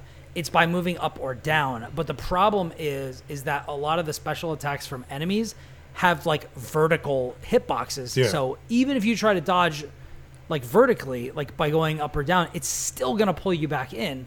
And that doesn't seem to be the case when I'm the one doing it, which gets into a real problem where it's like, wait a second, like I'm so now there are uh, there are exceptions to that. Like for example, when I'm using uh, the 50 token character, which is I think officially listed as question mark question mark question mark. Um, but when I'm using that character, the unknown character, uh, their shit just goes everywhere. And if, if there's a bunch of people all around me, doesn't matter. I'm gonna hit them. And uh, their area effect on all their abilities is huge, which is why I felt so powerful when I was using them. It's just like wow, like I just I don't have to worry about it. I have this huge ability that like attacks with lightning on all sides in this huge circle Yeah. um, you know, or I'll be able to shoot like a huge energy blast, like Sagat from Street Fighter, you know, just across the way and just plow into everybody. Like it's, you know, but with like the base, you know, cast, that's not the case. Yeah, if you're playing know, as when you Billy, his your- fist is like that long. right. Yeah. yeah, The stumpy and little his- sprites. His like DP, yeah, his DP is very short. Yeah. You know, uh, with I think it's Jimmy. Jimmy is the blonde one. Yeah. Yeah, so his like cyclone kick is great for catching people like that, but if you're doing like his lunging like dragon kick, it doesn't hit anybody. Like, you know, and even if they're like right in front of you, but they're like just a fraction of an inch too far, it's not going to hit them. So, it's it's it can be really aggravating when you're getting clipped by a bunch of you know, boss abilities and stuff like that, but you're not able to do the same thing. And even if you do land a special ability, it's not going to stop them from just counterattacking while you're mid animation and just hit you for like half your health. Or- and then juggle you into some other guys that are going to kill you. you may hit them, but they recover so well that like Yeah. all the work you did to get to that position to get your little special off, and maybe even tag into another one, won't matter because they they're gonna battle out of that, and you're back at this. You're back at the same problems. Yeah. Um, the game's like, especially oh, as you go on, to- like the, the the end of that game, the difficulty spike is ridiculous. it's insane. It yeah. is. Yeah, it's it's definitely like it, it is a very different game the first the first two levels to Yeah. Mm-hmm. three levels than it is like ki- depending on now, and this is the thing depending on which stage you go to third level 3 can be not that bad or really heinous Yeah. and then level four is always tough, and then the final area is really freaking hard, Oh man. um, which is definitely like my experience with the game. But uh, but yeah, it, it definitely got to the point where like you know we are talking about the the tornado person. I definitely started just leaving the like army guy for last because I found him like pretty easy to take out, like the the helicopter fight. Machine Gun Willie. Um, yeah, whenever I whenever I like r- figured out like the first time I fought him, I was like, how the fuck do I do this? But once I actually figured out what you're supposed to do, I was like, oh, this guy's this guy's like pretty easy. Like, don't, I'm not gonna worry about this. I'll just leave this guy for last. And I took out like whichever one had I forget who it was, but the the, the person in I think they had red who had like the dual weapons, and they were like a mid stage boss on like I think the Egyptian stage. Um, Chin Mai, I think. You can you can unlock him too. Yeah. that person I found really difficult. There was one uh the, I the, I think it was like the first or second run I did. I left them for like the mid boss on like either the last stage I did or the second to last one and I fought them with somebody else and I was like this is impossible. Like I don't understand how you're supposed to do this. And then I was like all right, we're to take these guys out quick. Yeah, Uh, speaking of Machine Gun Willie, like the first time I fought him when he brought the helicopter out, I spent so long just trying to figure out how to hit him. Yeah. Because like to respect with what we're saying about like the vertical hitboxes, like he he just flies across uh, the back of the screen and and shoots his machine gun down, and it's like if you want to hit it, like I was doing the, it turned out I was doing the right thing the whole time, but you have to be like on him to like Yeah. hit him out. Meanwhile, like you can't get out of the way of the machine gun fire in a way that makes like practical sense. Uh, Yeah. You know, without giving up all your space on him, you'd have to run Yeah. to the bottom of the screen, and you'll never catch him from there. Exactly, like the bullets. Cuz your dodges are, are things like don't have invincibility. Well, some Yeah. some have like an invincibility window, like Marian's has a window, but Yeah. like Oh, it's okay. not okay. It's not necessarily at startup. It's not at the end either. so like, y- y- it's, I tried to dodge a lot of things, and I pretty much always just got hit. yeah, it's like the, the the two or three characters that can dodge are like, why? this doesn't even matter. yeah. Yeah. I think So it's the thing- very. I, it's funny that you that you left Willie for last because I think I used to him and um, I think Okada. I used to I do first because I don't like the platforming in this game. Oh yeah, And yeah. Yeah, yeah, yeah. As the, later on in their levels, the platform Their gets levels- pretty big. yeah. Especially Okada's, where or I think it's Okada's or Willie's, where like they're in an apartment building and like the floors are all broken out, so you just gotta hop between door to door. Yeah. that sucks. I hate that. Yeah, this is the one where you're like you're you're going into the area and then there's like a broken bridge or something and then you come back out and you have to jump across a bunch of gaps. Yeah. Mm. Yeah, yeah, yeah. That that's that's uh, that's Willie's. Yeah. Yeah, I didn't I didn't mind that at all. I had one problem the first time I did it, but after that I didn't have any problems. You know, when you go back into the room with a bunch of rats and stuff, and then you go into the elevator to go to the roof. Um, yeah, like I, I, I, I found that tricky at first, but I don't know what it was. Like after the second time I got there, like I was just like, oh, this is like pretty. I don't know. I just got into a rhythm, and I felt like that stage, unlike a lot of other ones, tended to give you like a lot of enemies, so it was really easy for me to keep my health topped off. So that was kind of the, the thing where it was just like I had to I had to finagle it a little bit because in those mm-hmm. multi-level sections it would be like I'd have to wait for like the big fat guys to come to me with the other guys before I did like a big multi-hitting move to get my healing. But once I actually was like, okay, I'm just gonna kite these guys around until they all group up, then like I didn't really have any problems other than the guys with the guns, which do show up in those levels, which was a little bit annoying. But yeah, I yeah that that was that was definitely um, that was definitely not as bad of a problem uh, to deal with for me as dealing with some of the other bosses. Like it the the bosses are really are really the the hang up point that I had, you know, uh, with regards to like just the general difficulty of the game. Yeah. It's just like there's there's so many ways that you're just I think underpowered or under-equipped to deal with just the uh, feels like just like the basic combat scenarios. It just feels really lopsided, I guess is the best way to put it. It's like you have to you have to overcome so much for so little in return. so so little. Like I, I think that was, and I, I wish I maybe reworded it a little bit, but like you do all this, play this hard game, difficulty spikes crazy. You spend, you cash out, your gold turns into tokens that you can use to unlock in the token shop, which you use basically to unlock characters. But you can also spend it on like art and music and tips tips, The which tips like, was so funny. come on. Uh, you can buy tips on how to play this game better, which seems. I mean, it's like one token per, but like, why am I buying? I shouldn't have to purchase at all, even with fake money. Like, the the fun fact that my super bar is actually segmented. I could spend it multiple times instead of just one time before it refreshes. Like that's kind of a thing I'd probably know by now. A and B, you probably should just told me. Like, I gotta earn tokens for you to tell me like very basic things about this game.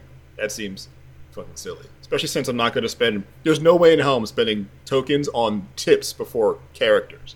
Like, Right. No, Ever. no. Yeah, I, I even I like art. I, I love a good art gallery, but I think what, what was the other one like music? Yeah. And it's just like Stuff there's the no test. yeah. Yeah, you just just, like so sit- much sit in the music screen Yeah. and do nothing. Like turn it on, I guess, in the background because you can't like turn it on during the game. You can't just listen to the tracks. It's so it's so weird. It's it's like the replay incentive part. I think just really gets fumbled. I don't know. Like like I feel like if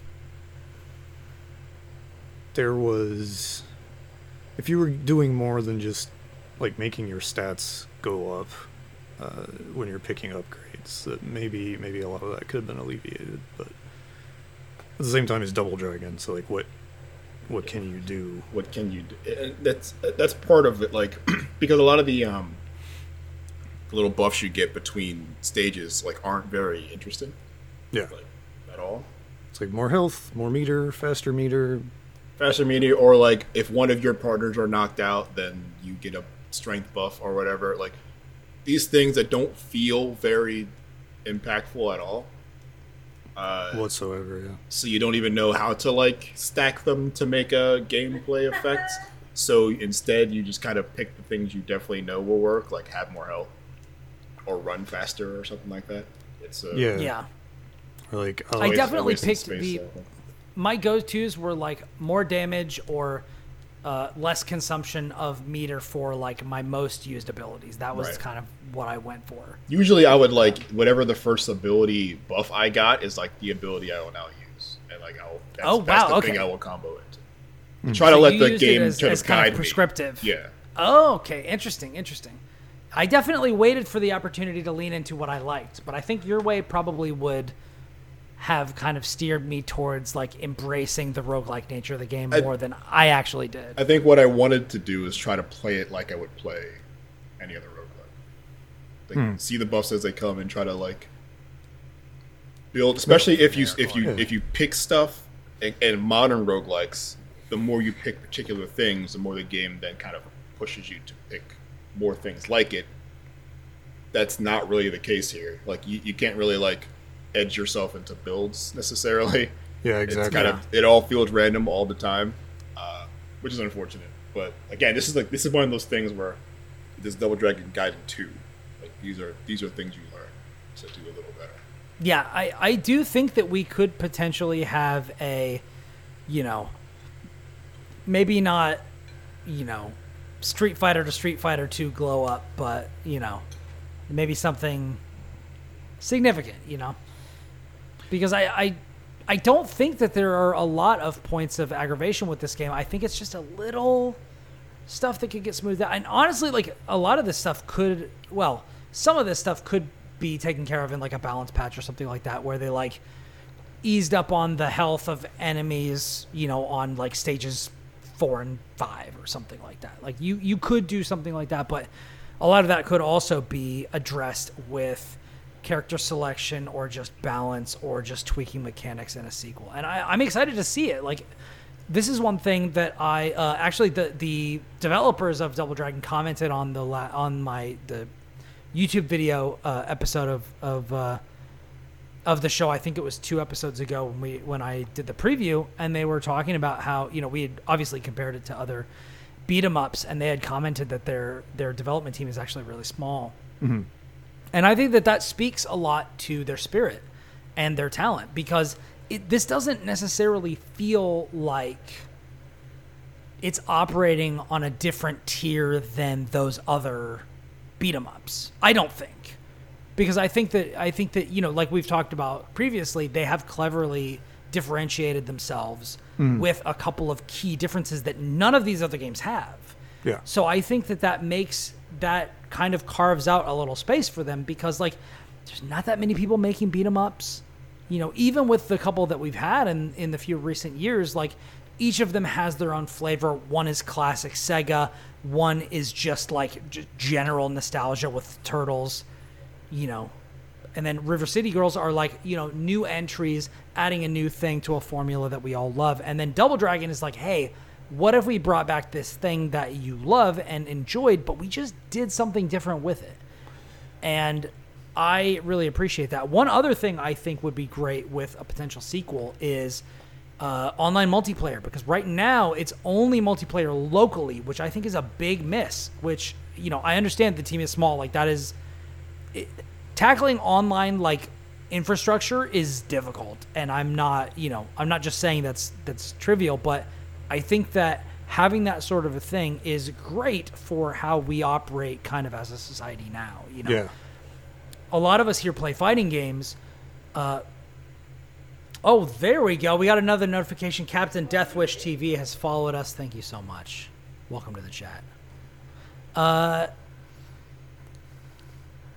in, in, in recent years, it has been a much bigger thing since the pandemic and everything to have rollback netcode in fighting games Yeah. and there have been a couple of games that have released without it and it really kind of hamstrings them on how big they can become because a lot of these communities are found online and being able to have that sort of a thing and granted fighting games as niche as they are are still bigger than brawlers i think Yeah. oh, yeah, definitely. Sure.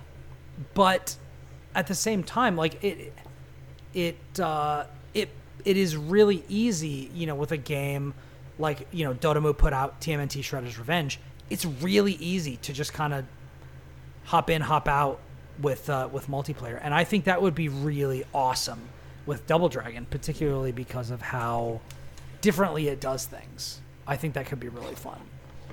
Um, you know even if you even if you didn't do simultaneous multiplayer even if you did do kind of the tag out you know sort of a thing you know now it just it came out recently that project l is going to have like four player multiplayer where you have tag team partners and you can tag to each other and you know obviously fighting And games are different but combination thereof, so somebody could be playing two characters and one could be one character on Yeah. of the two. Yeah. Exactly. But uh, I just I th- I think that is that is a really cool thing that I would have loved to be able to do because I know you know when all of us are covering this game beforehand, like it would be really cool to jump in and fight together. Yeah. But, yeah. Definitely. It's yeah. I don't know. I get it. They're small. They can't do everything. This feels like a huge mess. Like I can't imagine releasing a brawler beat 'em up that can't play online multiplayer when all the other ones can. And I can't Yeah. imagine. Uh, it's like it's like I couldn't imagine releasing a fighting game today that I couldn't play online. Like, I it's a in a for a fighting game it'd be a death sentence. For a brawler, it's probably not oh. yeah. but it's like th- these these games have always been multiplayer games, mm-hmm. and the nature Yeah. of multiplayer has changed in such a way so long ago that it, it feels weird when you have a game kind of miss such a big feature like this. Catch It's- Co-op these yeah. days is like a box feature bonus as opposed to what you do. Kind Right? Of. Yeah. This isn't Yeah. twenty, you know, two thousand seven or eight. Like, they, Yeah. you have to be online now. It's what you. It's I, I can't see any other way. Um, and I think if this game, if if this game's legs were short for any reason, for any one reason, it's this. Like, the Yeah. best you're gonna get multiplayer wise, outside of you kind of unlock, like you play ten hours of this game, you're probably unlock everything, all the characters anyway. If you really want the art, you can play some more. But like, it's really the incentive now for you is that you just want to play this game differently all the time. Because otherwise, what else is there except multiplayer? And then unless you have people in your house, you can get them to your house to play with this game multiple like all the time. Like the reason I played Streets of Rage 4 as long as I did is because I could drop in multiplayer. Yeah. Yeah. I, I was not interested in beating the game 30 times by myself. yeah. I, I can't imagine. But it's a fun time when yeah when you're just throwing down with friends. Right. Yeah. And then and then they added you know we're talking about we're talking about you know roguelike stuff. We're talking about playing the game in a different format. Then they added the Mr. X Nightmare DLC and it's like okay now I can just go in and just go ham Right, I'm not even playing it stage based anymore. Right. It, There's there's there's that replayable incentive, single player incentive now. Like you're playing a bunch of systems now, and not like the game as it was laid out by some designer somewhere. You're playing chance. You're playing mechanics. Like the same reason people play any rogue. Um, and like this game has already started in that direction, but I don't think the roguelike mechanics are so compelling that they keep coming back because the levels are the same. If the levels were different, then maybe Yeah. if, but if the it's that they've done they've only half stepped to the roguelike world. Yeah. But you know, it's I, I think I would probably rather see a sequel than DLC because I can't imagine DLC is going to change this game dramatically. Yeah, probably not. I, I don't even know yeah I don't know what you would do with it. Right? Like besides more characters and like another stage maybe, but like I think Yeah. you could save all that for a sequel. But Yeah, I would I would agree with that. of course, you know, sales might determine that too. Like I don't know how this game sold. I have no idea. Yeah, I, don't- I yeah I don't know. I don't know that we know yet. It definitely it's a feels little bit like too early. an experiment. Like, I think the interesting thing is um, Double Dragon and uh, we'll call it River City. Uh, both of those IP were snatched up by Arc System Works a few years ago. Um, Yeah, it's true. yeah, because like like neither neither of these IPs have like homes in a, in a way, or had homes for a while after like uh, Technos sort of or went away. Um, and it's it's interesting to see how much, especially with like River City Girls, uh, the way Arc Sys has kind of like pushed the two brands together in like a, a shared universe kind of thing. Um, but also like when you have all of that and like your river city girls where just like it's got everything um it makes sense that that did well and it makes sense that that's getting like Plus, the, it's way forward and WayForward are very good at what they do. yeah This is true. so like it's cool to see Arc Sys trying different things with these ip um and i and i think it's uh the, the fact that double dragon has the like weird little tiny game i think makes a lot of sense. They're probably like we have double dragon and we can do like the you know double dragon kunio collection thing and that that seemed to do really well. But like what do we do? Like double dragon 4 didn't go so well. Um, so they're probably like well what the hell do we do with this like by itself? Um, so i imagine this was just like a little like well let's try this and see how it goes and we'll put a little bit of money on it and you know maybe maybe the way Give a small team a shot, see what they can do with it. And, Yeah. Yeah. exactly Don't invest too heavily in it, but hope for returns and hope you can, yeah. By the sounds of everything you guys have been talking about, says yeah, this this sounds like um a rough but still solid platform for a jumping off point for a sequel where you really tighten it up and then you hit like Streets of Rage 4 level kind of solid revival, unexpected, really good beat 'em up kind of thing. So Yeah. good, but not quite there yet. Is what I'm getting. like like with all the like problems we had there i think really a lot of those issues are like under the hood kind of stuff but like fundamentally i think we've all had a lot of good to say about just the the ideas that they came up with and put together like it's definitely a really interesting uh, take even if it doesn't always work out well Yeah, it's uh, it's interesting. I I wanted to uh, ask. So I played this game on Switch. mm-hmm. Um, where did uh, where did you guys play it? switch Actually, I know I know where Lucas Yeah, played. yeah. it. Uh, I played on PS5. okay, okay. It was fine. on Not that PS5. that makes yeah, not that that makes like a huge difference. I didn't I didn't find that it had any issues on Switch at all. Um, but uh, yeah, I just it, it's it's available on a lot of things, which I think is great. Yeah. That's a great It's on sign. Steam, um, at the very least. Yeah, Steam, Switch, PS4, PS5, Xbox One, Xbox Series X, which I think is great for it, uh, and also probably a good sign for things to come. Um, but yeah, it's uh, it is on. There are a few very very high reviews. If we look on Metacritic, like there are a few in the 80s. There is one in the 90s, which I think is a little wild. uh, but not that I don't like it. Like I really like this game. Like this is this is. Uh, there are games that I review. Just you know, full disclosure, listeners and viewers, like you guys know, there are games that I play for review that I stop playing because I don't think they're good enough to finish. You know, like I don't I don't think there's anything wrong with that. I think that there there's an important thing to be to uh, and and granted this would be, you know, that's a little bit different when I you know when I'm writing a review for a site or something like that. You know, where they expect you to finish it, these sorts of things, but one of my guiding principles is if it's not worth my time, it's not worth your time. So, Yeah.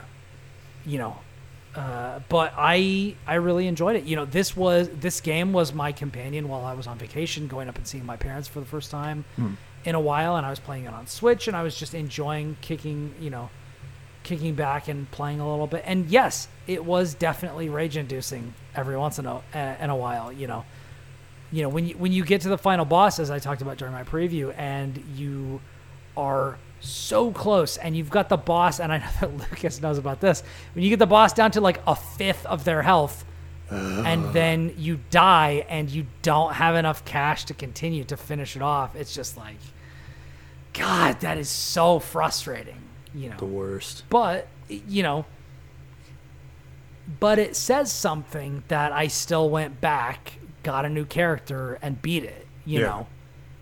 Like it, it, it's one of those things where it's like th- there there is a difference between a game that is infuriating and so you stop playing it and a game that's infuriating so you stop playing it for the day but then you think about it later and then you go back to it. You know what i mean? Like hmm. that that that is an important distinction to be made and i think that that speaks to the quality of double dragon gaiden Definitely. um, at least so far as i am concerned you know i, I think that i definitely agree with you know uh, jarrett and lucas you know with the things that they have said on this and i also agree that like i think this game is good i'm i'm i might be a little bit warmer towards it than uh, than Jarrett uh, in his review, but also IGN works on a pure ten point scale, so there's it is either seven or eight. There is no seven point five, whereas like on this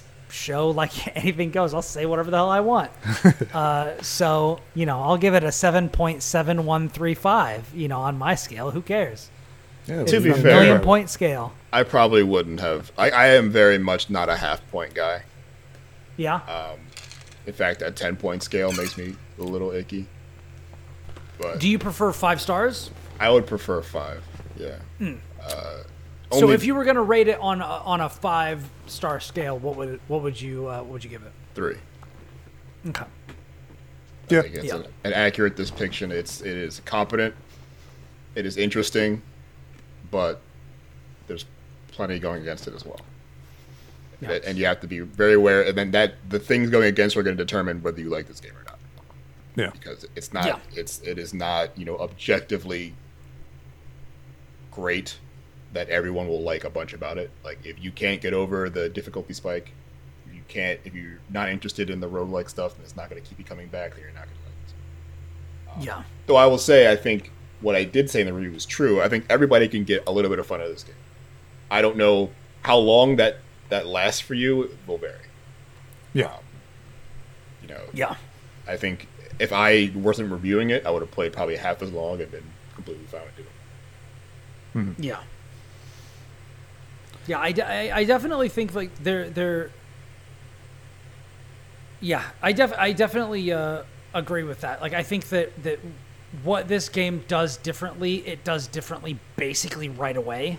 So Oh. I I don't think you necessarily have to play super long to decide whether or not this is something that works for you or not. And particularly the first time that you get to like stage three or four and you feel that difficulty really ramp up, like you'll know whether like is this something you want to push up against and try to get past or not.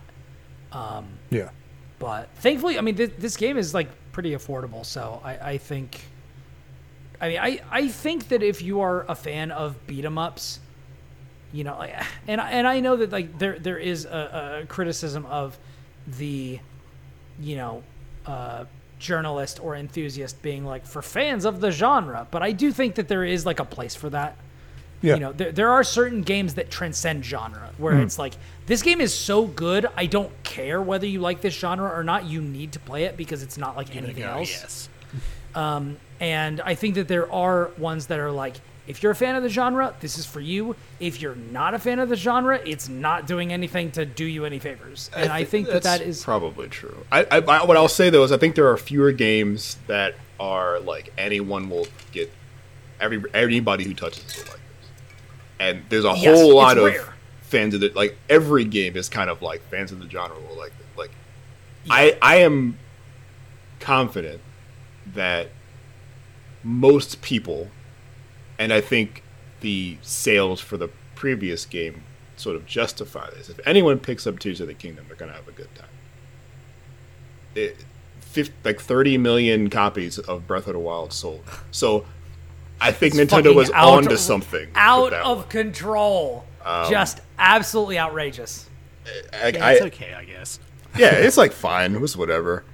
But like, I What's wouldn't Mario say Kart the 8, same like thing. 80,000 Yes, million 80 copies? million, I think. Yeah, but I, I wouldn't say the same about some other more linear Zelda games. I wouldn't say the same about Majora's Mask. I wouldn't say the same even if for Ocarina of Time. Like, not everyone who's going to Yeah. touch these games are going to like these games. I think everyone's going to find something out of Breath. Um, fans of the genre uh, will like Devil May Cry. I don't think that's a game I'd recommend to just regular people. No, definitely not. Definitely not. Although you could probably recommend more people play Final Fantasy 16. Maybe. No, you can't. It's on PS5 That might- only. How, That be is how true. people get into Devil May Cry, actually. Yeah, this is this is Baby's first Devil May Cry. Actually, would that be Baby's first Devil May Cry? And would Devil May Cry be Baby's first Ninja Gaiden? Yes. I mean, that's probably Oh, if Will this was here, that is exactly what he would say. That's a That is rabbit what he would say. So I'm just gonna channel. Hold on, hold on. You guys didn't realize this, but behind the scenes we were doing a séance, and we were we were channeling the dead uh, ghost of very much alive Will Borger. uh, so yeah, that that is that is uh, that is what we would say. Uh, yeah.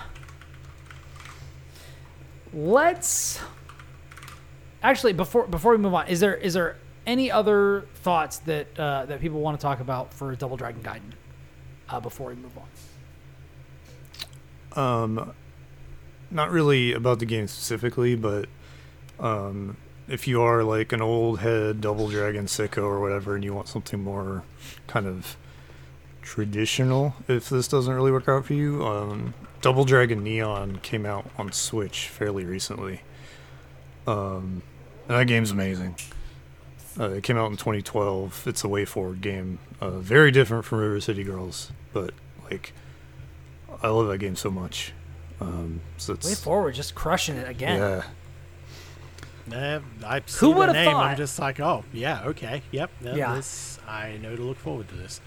hell yeah. That that is the same situation, and I'm not trying to dunk. I'm not trying to dunk. I swear. That's the same situation I was in with Inti Creates until they did. Uh, what was it? That dragon game. Oh my god. Anyways, never mind. I know the one you're thinking of, but I can't remember the name. Yeah, it was the one where you played as like multiple classes. Anyways, Yeah, it was like their attempt at an RPG kind of thing, and it didn't work out. I remember I was Yeah, at DualShock not- at the time when that came out, and I was like, oh, really? Um, that sounds really lackluster, and so yeah, Yeah. it did not did not work for me. But then they made Azure Striker Gunvolt three and totally redeemed themselves. that game rips. That game rips absolute ass. It's beautiful and wonderful, and I love it. I need to play this. Anyways, They're good times. it's good stuff. It's, It's like good stuff. we have Mega Man at home, but more so than that. Like, Yeah, yeah. yeah, I, I can't say that because they made the Mega Man for It's the true. longest of time. So you know, It is true. I do not. If you're gonna pick one of the two most recent ones, I would not. I would recommend you go with Azure Striker Gunvolt three instead of Luminous Avenger X, because they're similar, but one is way better than the other one, in my opinion. Okay. But anyways, let's talk about some other stuff. So we uh, we talked about that. Has anybody here besides me, and I know that Kris has, played uh, Aliens Dark Descent? Not at all. Okay.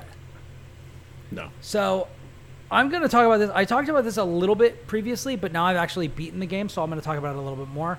Um, I won't belabor the point too much. Basically, this is a top down, um, real time XCOM like, where it is set in the Aliens universe and you control a squad of colonial marines as you go around the planet Lethe and try to kind of suss out the mystery behind uh, an aliens outbreak.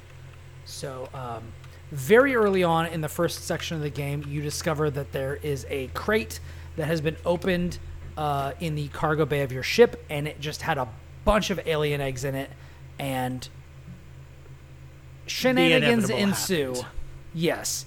Uh, and so then it is about going down to the planet and all of this sort of stuff, Weyland-Yutani nonsense, Right. and um, you know you discover all kinds of stuff that's going on with you know a bunch of civilian unrest and maybe some cults, who knows, um, and uh, just a bunch of crazy nonsense. And uh, so I've been playing this. Actually, I believe I played it something like 30 hours, which is. Hold on, let me pull up my Steam real quick. Um, I watched you play like 15 minutes. Oh, that's right. We were yeah, we were hanging out while I was streaming in Discord. That's right. That's right. Yeah, it's uh it is good. I like it. Um Seems good.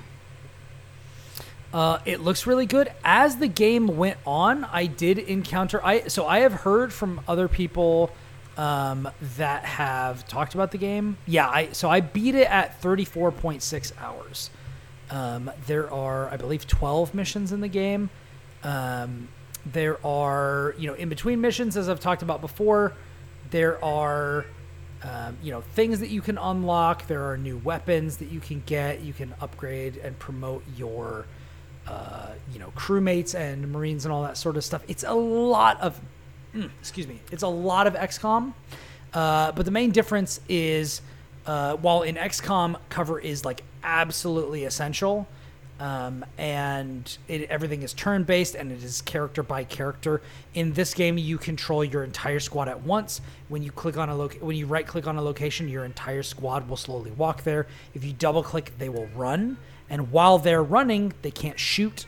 Uh, they can't do anything else. So it is a lot about you know taking good care of the people in your squad. Um, I did not find the stealth elements to be particularly satisfying or robust, which is a shame because later on in the game they actually make you lean on those a little bit more. Um, they also seems very within- binary, very all, Yeah. all or nothing in that regard. Yeah. Which like it works sometimes, but when when I I think my biggest gripe with the cover system in the game is when they require you to do the cover along with the stealth uh, mechanics. Um, there are some times in the game which, and I always hate when this happens, but it's just inevitable in some games where they will take basically all of your verbs away from you and just make you do stealth Right. for seemingly not no Mandatory reason because it serves the it's it serves the story like it's fine it's just annoying to me because basically anytime when a game takes your verbs away from you and forces you into a stealth section there's going to be instant kill mechanics which i think are nonsense and i don't think should exist um, one of the one of the big things about The Last of Us that I really liked was you could craft shivs and turn an instant death scenario into a scenario you could survive. Right. But there's nothing of that here. Um, it is just oh you were seen now replay that whole section that you did before. Oh, which boy. was really obnoxious. Um, and uh, it's doubly obnoxious when the game is not particularly generous with checkpoints, um, and you can't really manually not. save. Um, so sometimes it would be like, oh, I died, let me restart. And I was literally like just moments before when I had stopped. And other times it was like, oh, I have to now run down this hallway and watch an entire unskippable cutscene and then do that whole thing again. And it's just like, oh, God. Do another objective Um, and do all this because yeah. Yeah, yeah. So it's, you know, but all things said, at the end of the day, I did have an enjoyable time with it. Hold on, let me pull up my backlog to see what I actually gave it because I do stuff over at backloggd.com slash ribnax where I review all these sorts of games. Hey, shameless plug for something that I don't get paid for. Yeah, so I think I gave that three. Yeah, I gave that three and a half stars. Um, oh yeah. I'll just go ahead and read what I wrote there because I wrote this immediately after I beat it, and I was a little bit heated.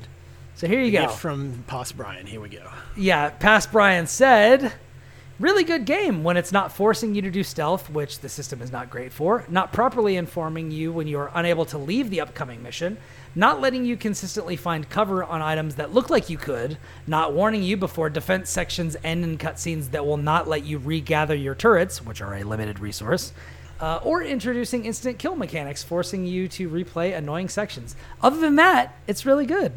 Those elements are introduced more as the game goes on, alongside bugs, which were also more prevalent as I went through the game. So there you go. It's very Um, sassy. But, yeah, very sassy. But overall, I mean, I still gave it three and a half out of five stars. I still think that it is really cool. It's a beautiful game. Uh, when the it's atmosphere not, is on point. Like that's the biggest takeaway from everything I've played of it so far is that yeah, they get the vibe, they get the mood, they get the sound effects, the soundscapes, the atmosphere, the lighting, all of it. It feels extremely Alien Aliens early Yes. movie stuff, the good stuff. They the, the sound design is it, all yeah. top tier. The voice lines are like all like either taken straight from uh, Aliens movies, according to Will, because I've not seen as many. I've only seen Aliens uh, and Alien and a little bit of Alien Resurrection, but not the whole thing. Uh, and then the AVP movies, but those don't count. Uh, but yeah, so it it uh, it really has it where it counts. This is this is a, a, a situation, honestly, kind of like Double Dragon Gaiden, where the core is really great, and then it just kind of misses on some of the like exterior stuff.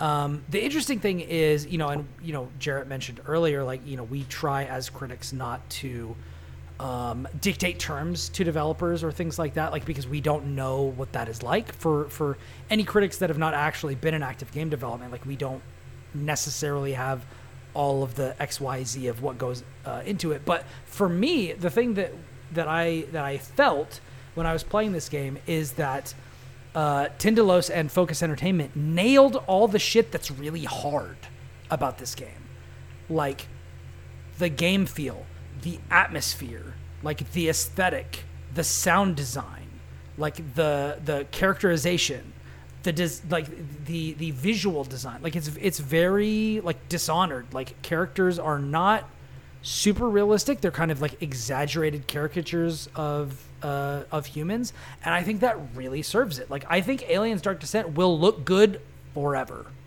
basically. Like you know, and it plays really well, and it it it it plays around with the box in a in a way that I find very satisfying, um, and as somebody who prefers Alien but also really enjoyed Aliens, like it does give you that vibe. Like you get used to your squad, you know. And you have like a lot more than just your regular people, but like the things that they will say will be things that you can kind of like, oh, like you know, this is reminiscent of that char- that smart gunner in Aliens or whatever. Like there are like little moments where you'll get like you'll get just get that feeling.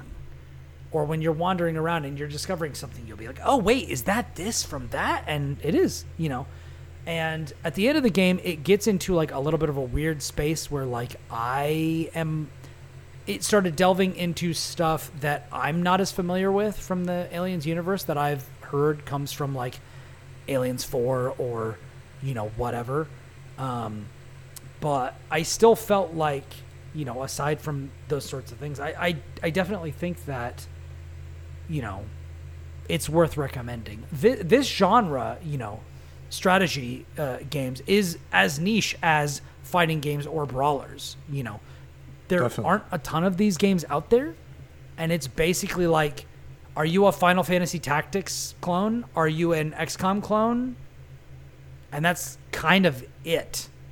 Like we do, or or like, Fire are you clone, are yeah. are you are you Civ or yeah, are you Fire Emblem?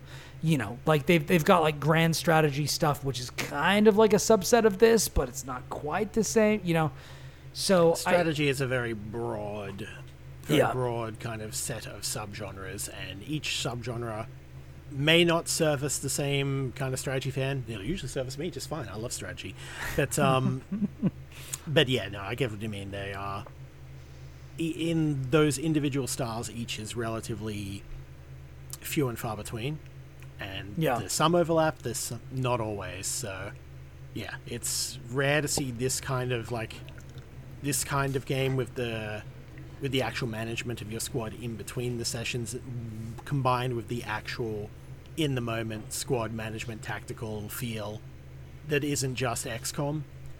yeah, It's this is sort of like a hybrid between XCOM and something like Commandos or um, basically Shadow Gambit, as you mentioned previously. But um, Yeah. I know you previewed that.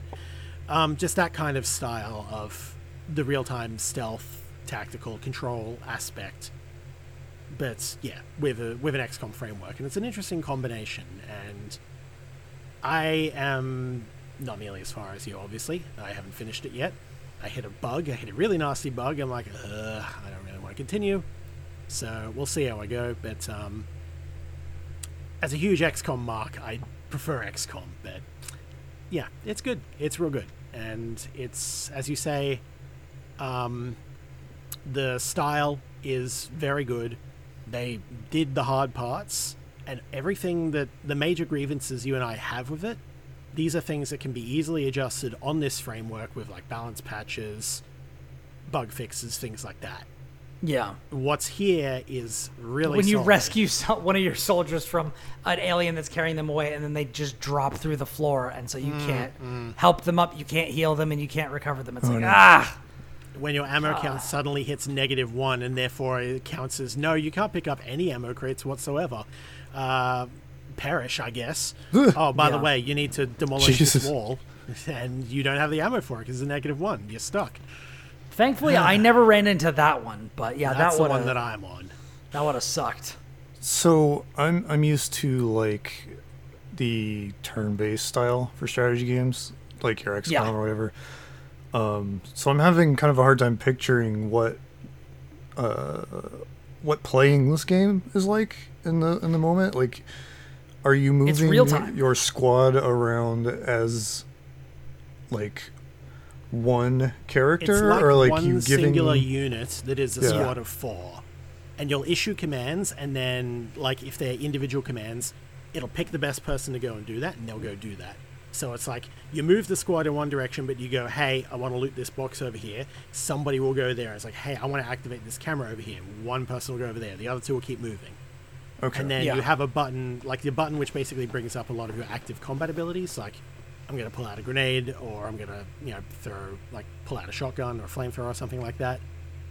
Then you hit that button and time slows. You can also make it just stop.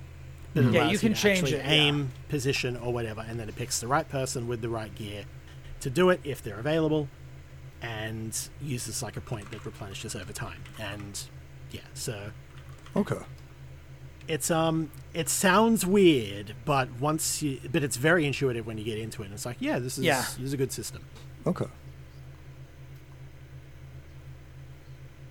yeah, Yeah. honestly It basically it basically is. And and like an interesting thing about that is like you would think that that going pause versus just like uh, time dilation as you hit the space bar to select your abilities would be just like that's just better to have it paused. It's not actually the case because sometimes you do want people to keep doing something while you're doing that. So like I wasn't really sure which one I wanted at the end of the day, which was interesting to me.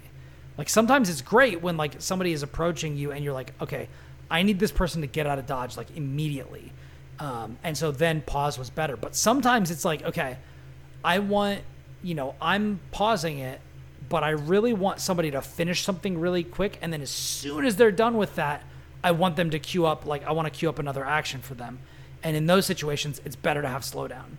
Uh, but yeah, your your entire uh, unit moves as one. When you go to the pause menu, you get all of the abilities that all of them have, um, and you can also you know equip different weapons on them. Um, you know, so like you can have shotguns as their special weapon, and if you have four shotguns, then like you can select people to use shotgun blasts you know, multiple times. But if you only have like one flamethrower, you can only do that once, and then you need to wait for that person to kind of like be okay before you can do it again. So there is an element of like then no more, no more fun. yeah, yeah. There there is an element of you know getting your loadout like properly set up the way that you want. But also every time that they level up from level one to ten, you get their um, when they level up to level three, you get to select their class from one of two. Like each person will have two randomly selected classes they can get, and I think there is um, there's Five the classes, sergeant. There's the sergeant, there's the sniper, there's the medic, there's the tecker, and there's the gunner. Um, and eventually, you can actually upgrade your squad from four members to five, so you can have one of each.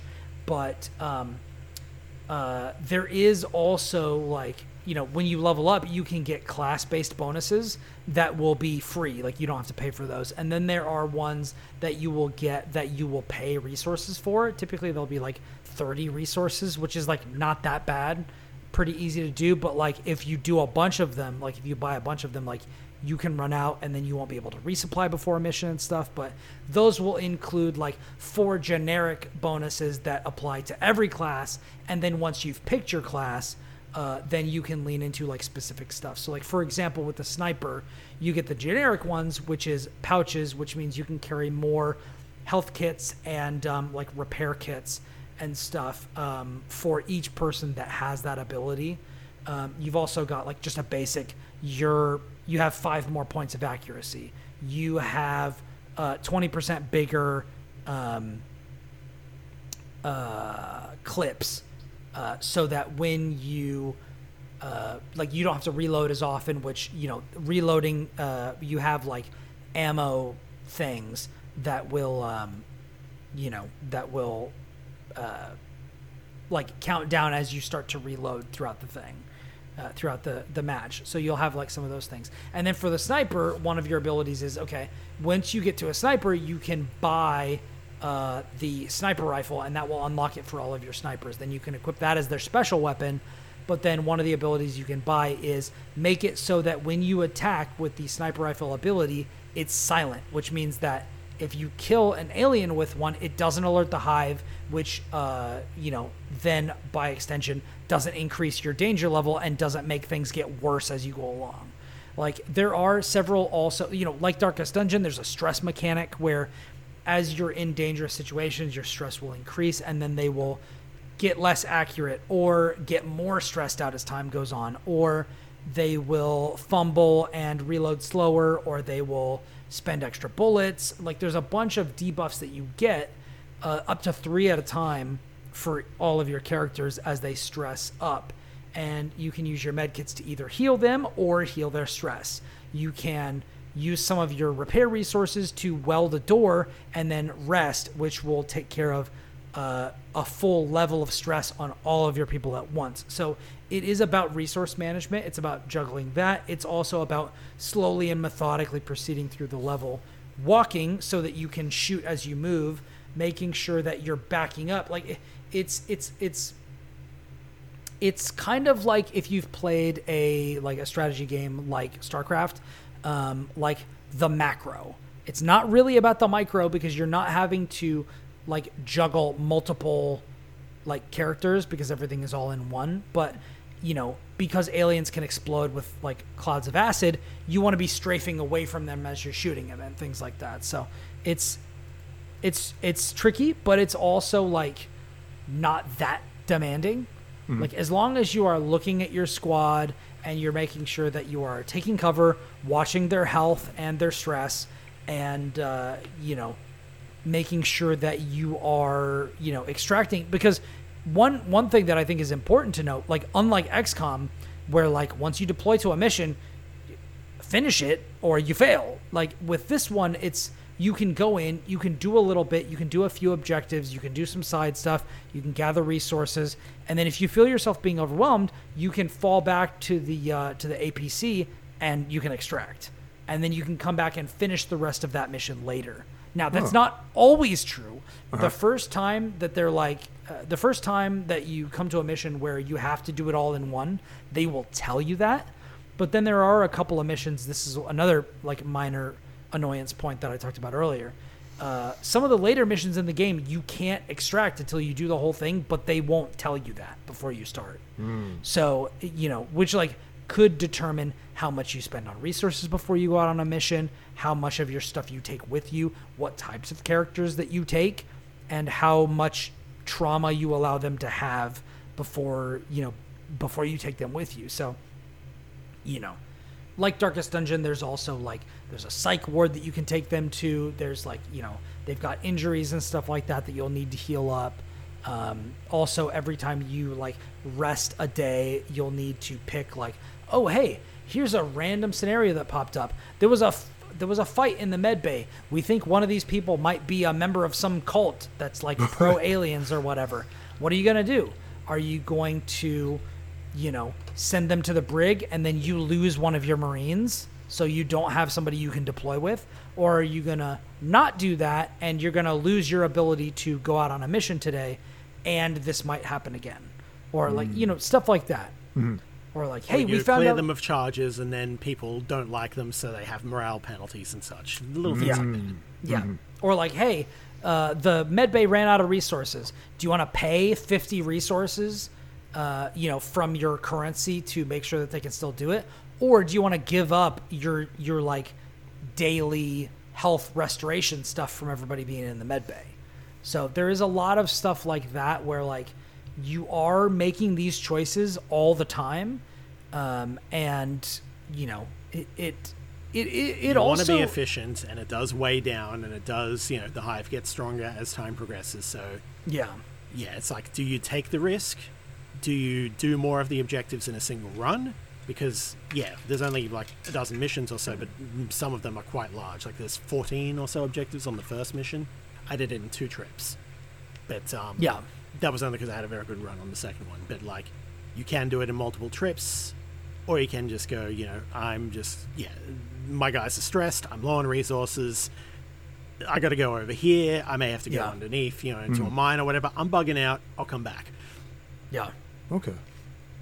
And it's really you know, there are definitely situations where you'll you'll get into a spot and you'll be like, I've got this and then a random swarm of like six aliens will come up and just kill two of your guys. And it's just like, damn. It can go bad. Uh, well, uh, I did not expect that, so I'm just gonna go ahead and reload. Um, you know, which You that miss that's the 96% shot in XCOM, and the Yeah. reprisal kills your guy, and then the other guy panics and shoots another. Cascading failure, that kind of Yeah. thing. Right. But also, I think I think an interesting thing, which which again, you know, goes to how well it kind of channels the aliens um, universe, is that it really doesn't matter how well prepared you are. On a long enough timeline, things are going to go extremely bad, and so you need to know. Like, it is really key for you to know, like, when you need to get out of dodge Right. uh, and and do it and don't wait and don't think oh i'll go into this other like I, there was literally one time where i was like all right i'm at my limit. I really need to extract. I'm gonna go in this one room over there and pick up the health kit that i'm pretty sure is in there and then we'll get out. And literally everyone died. Like it's literally it was one room. There were like 10 eggs in there. Oh, and no. and like and I was I just happened to be out of like ability points that I could use on grenades. And two of my guys got like swiped and downed and the other one the other ones got face hugged and it was just it was over. And I was like, "Damn. that was like the the hubris, like the hubris, to, the fucking around to finding out duration was like ten seconds. It was crazy. It was the Venn diagram was just a circle. It was Oh, a circle. no. It was ridiculous. You know what game that that sounds like? Um, Darkest Dungeon. yeah. Where you're like, you know what? I could go. I could find some more sundries or whatever, some more antiquities, and then Yep. some terrible fucking creature fears one of your dudes, and then he kills everybody else. And you're like, well, Yep. great. That's what I get. That's what I get. Yep. Thank you for being curious. Damn. Do not be cur- Do not be the curious guy in a Lovecraft story. No, True. Yeah, there's nothing. not- Yeah, you will find what you're looking for, and what you're looking for is terrible. Yeah. What you will find will melt your brain, and then you will murder all your friends and eat them. It's terrible. It's just terrible. Did you ever play um, Fireteam Elite? Uh, actually, I did. I did a little bit. I played a little bit of that. I played like I think the first two missions of that game. I remember that was supposed to be the big aliens thing. It's funny that that uh, Dark Descent sort of like snuck out, considering how that game like ran out. It was like everyone like finally, guys, it's the alien game you were waiting for. Everyone can have Yeah. guns and shit. And then it was Yeah. like mid, And it's got more bugs than the hive, yeah. and then like two, three years later, they're like, "We made another one." But like, I mean, if Hey, you found hey. it on Steam, you can you can play it. What if we? Hey, what if we made another one, but it, but it was better and more Don't interesting? don't tell anyone. Just release it. Don't tell anyone. It's, it's a secret. It's a In secret. four It's years, people will find it and be like, "This is a cold hit." yo, uh, yo, guys, have you heard about this Dark Descent game? It's a aliens game. Would you believe that? Well, Aliens did is so right funny. by giving a code to Mandalore, who made a video, and then that True. probably got more eyes on it than anything. Which else. is like really the Fair. key. PR people Fair. who are like who just snipe the right uh, YouTuber. the right content creator, yeah. yeah, they're Yeah. they're weight in gold, really. Shout out to the PR people out there in your life. Hey, if you know a PR person, go ahead and give them a hug. A little peck on the cheek. Why not? Yeah. Yeah, why not? Besides, you know, Why not? Reason. Yeah. Hey, other the, the worst the worst they can do is you know sue you for assault. That's fine. That's fine. You'll be all right. Oh man. yeah, plenty plenty of people get sued for assault every day. It's true. It's oh, true. speaking of Activision Blizzard, Why not become? hey, when haven't you always wanted to become a statistic, guys? I know I have. The fast track to being a statistic. Kiss a PR person. and then post content about it. Rate the kiss out of 10. There you go. It is interesting how many aliens games continue to happen for a franchise that doesn't continue to happen. Prometheus, Or, you can like- argue, was like happen, was like a thing, but that even the last Prometheus movie was what like eight or nine years ago. I feel like maybe even longer than that. Uh, I It think it was like- as long. They had Covenant and they had another one, which was sort of like Prometheus 2 kind of thing. Was Covenant while supposed to be good? I liked it. Mm. I thought it looked cool. I don't remember. I remember Prometheus. It, don't it Covenant was kind of like it was a Prometheus sequel that also kind of like snuck in alien stuff. Hmm. So, so they kind of had to. They kind of tried to have their cake and eat it too. Um, Hmm. But I, I liked it as like. I'm usually pretty snobby about the series, like Alien, masterpiece, everything else, whatever. Yucky. Yeah. Alien is definitely my favorite of the ones that I have seen as well. Like I enjoyed Aliens, but it just I It's I a different vibe. It's Yeah. a different Yeah. vibe entirely. And it's good. Like, Yeah. both of them are good, but they're different styles. Yeah. yeah. And I respect that. But most other ones, pretty much everything after that is either not good or situational or has moments kind of thing. you Yeah, know? like Prometheus was weird, but like interesting. Um, I wouldn't Just say don't it's think something. about it too hard and uh, Yeah, don't dodge left or right when you're yeah, running. yeah. But uh, Covenant, I think uh, it's it's one I haven't gone back to, but I would. Um, I I don't think anything's happened since unless I'm forgetting something. I mean, I think we can all agree that the greatest movie in the Aliens franchise is AVP two. I mean, come on. I, I That I movie rules. I knew you were going. I knew where you were going with this the moment you started. I'm like, no, I'm I'm ready for this. This is.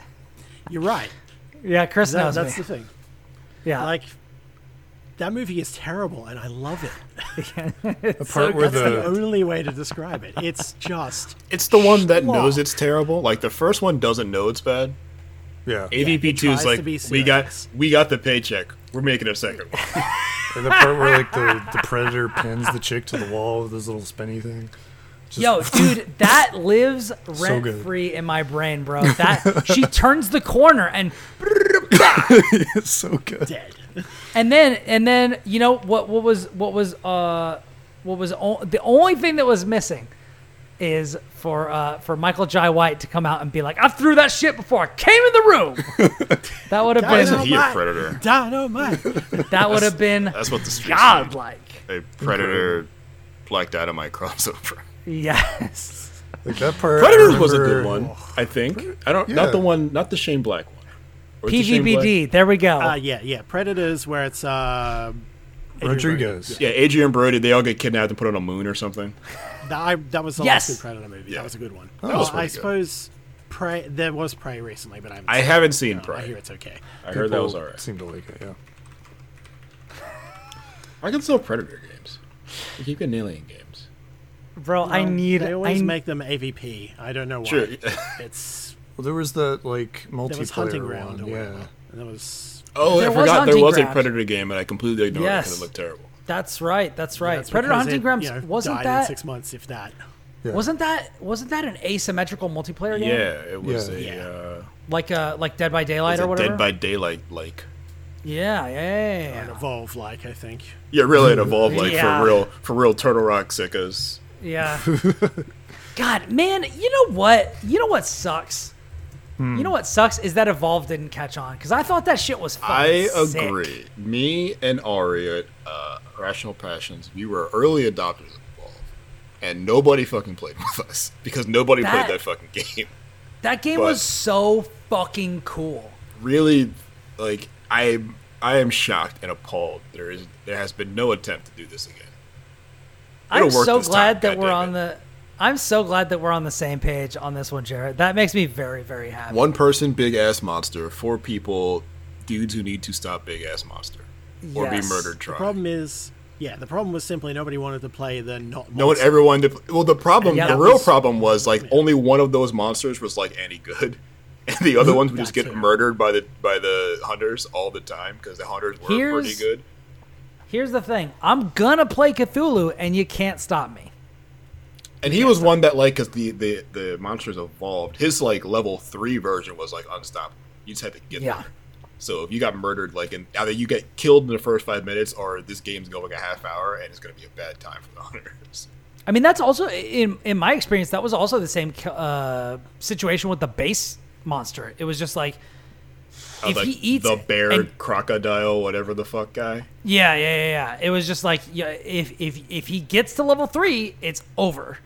But Yes. he's pretty. He's I think I think I think the problem was with him being like ground bound. He was so much easier to kill early. yeah, you had to get good Um, so, at like- like jumping through trees, and that really isn't a thing that that game was very good at doing. Yeah, So, that was definitely that was stealthing. definitely a situation like you know with with with uh you know many of us being familiar with fighting games. That was definitely a situation like with you know fighting games where like the 1.0 version of the game, like the strike throw character that's really good and kind of like a generalist and stuff, is really really powerful. And then as the game evolves, like a couple months down the road, everybody knows their nonsense. They know how to deal with it, and they're not a threat anymore. That was how away from it. Evolve was. It was like the monster basically always won. And then the hunters are like, wait, what if we organize against the monster and stage an uprising? And we seize the means of production ourselves, and then the monster has no power Jo- over us join us, comrade. We've been reading Marx, so Except the uh, monster was uh, locked behind a paywall because that game was horribly monetized, and it also contributed to its downfall. So, yeah. uh, Absolutely was, and there was no pro. Like they were trying to be the first big like MLG like pro pay scene before that was a, really fu- a thing. Yeah. And They They tried fum- to they force fumbled in every direction. rather than letting it grow naturally, and that has never ever worked out. I think the See, um, StarCraft versus Overwatch. Right. I think the LCS had just started around then too, so like esports Yeah. as a concept was like real. It wasn't just like dudes playing Counter Strike and Yeah. like in some place. Uh, people were I mean not that money tournaments weren't like getting big at the time anyway for like, you know, Yeah. first person shooters, but like You were basically Korea and then everywhere else. up Exactly. Until LCS started. the LCS is like North America can have competitive play and like back then they actually did. They haven't in 10 years, but like back then it was like wow there people from you know a guy from utah might be able to like beat some korean players in the league It's- who can Or then when can say? Blizzard tried to convince us that Overwatch League was going to be a thing. it was You know, until it it, was- until it wasn't until it super wasn't Well, Yeah. Only because they forced it. They no one ever really wanted to be involved or to watch it. It wasn't that good to actually watch, but they threw so much money and so much effort into it. And now they've just kind of pulled the plug and done a Heroes of the Storm, where they're like, "No, we're, we're done with this yank." that in And then they introduced could- a completely pointless sequel that didn't need to exist. Hey! well they were gonna double they were gonna Wah, wah. restart esports again they're gonna reinvent esports Hey guys, Despite but the this fact time, that esports always grows itself, Right. and you come in after the fact. But People this time were playing for Brood real. War, and then KeSPA formed. But but this time for real, guys. The the San Antonio Sharks or whatever. So I need to check. They they were building um, the Philadelphia Spark. They were building an arena for them over by the arena, the sports arena in Philly. Wow. they had foundation down before the pandemic. Incredible. I don't know if that building finished. I know they wanted to do other stuff so with it too. now. It was supposed to be like a tech thing, like all esports is going to happen in this building. I don't know if Yeah, it's you a get building. your LCS finals and such, sure. Right. yeah. The idea was Comcast is going to invest a whole bunch of money in this building. They would definitely have it for the season for Overwatch seasons, but anything else you would do, like Summer Jam would be there instead of like a hotel in Cherry Hill. Eh, like all like this is going to be the destination. I don't think it's going to be a destination anymore. I, and I wonder how many. I, I only know that happened in Philly. I don't know how many of these teams had the same situation. Like I don't know. I don't know that New York tried to build a building like an arena for these. That would have been a team. Probably wild. not to that side, uh, size anyway. Yeah. and I know they all played in San Francisco anyway. So like, none of them ever had home games necessarily. Jesus, home games for Overwatch. Anyways, but yeah, that was uh, it was a little wild. That was the time. After this But podcast, you heard it. You heard I'm it here play first. Alien versus Aliens Predator Requiem versus- for the PlayStation Portable. Aliens versus Predators versus Black Dynamite coming coming Mm-hmm. soon. Also on the PlayStation Portable. Yep. In a little Still, UMD. it just they're just like you Yes, know what? Still, not the Vita, the portable. I'm not gonna lie to you. I would buy it. I would just for the novelty, and I don't even have a PSP. No. I think I do around here somewhere. But anyways, did anybody have anything else they wanted to talk about?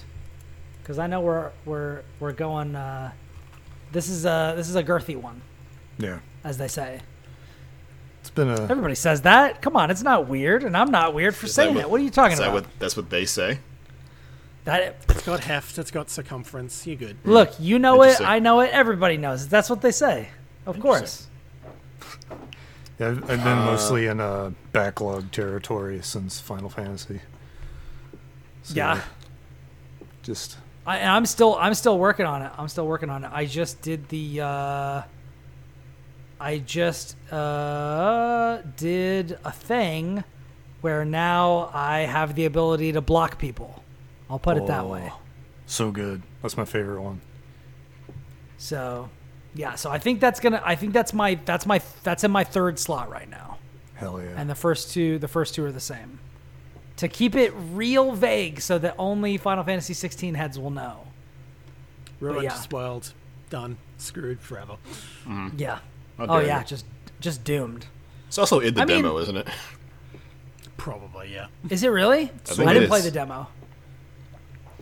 The Uh, They, demo they let like you tinker around in, yeah. a lot in the demo compared to yeah. Yeah, there's like a there's like that's a, kinda a sequence. story demo, and then there's like a little like here's some powers, go wild. That part of the demo. Yeah. Nice, nice, nice. Here, here's for you DMC sickos out there. Yeah. Heard you like Yes. DMC? Question mark. I heard you like DMC, but they're but Capcom and Ninja Theory and all of them are not going to make a new one because they did So they because did, they did they, they five got and booed then out of they the building.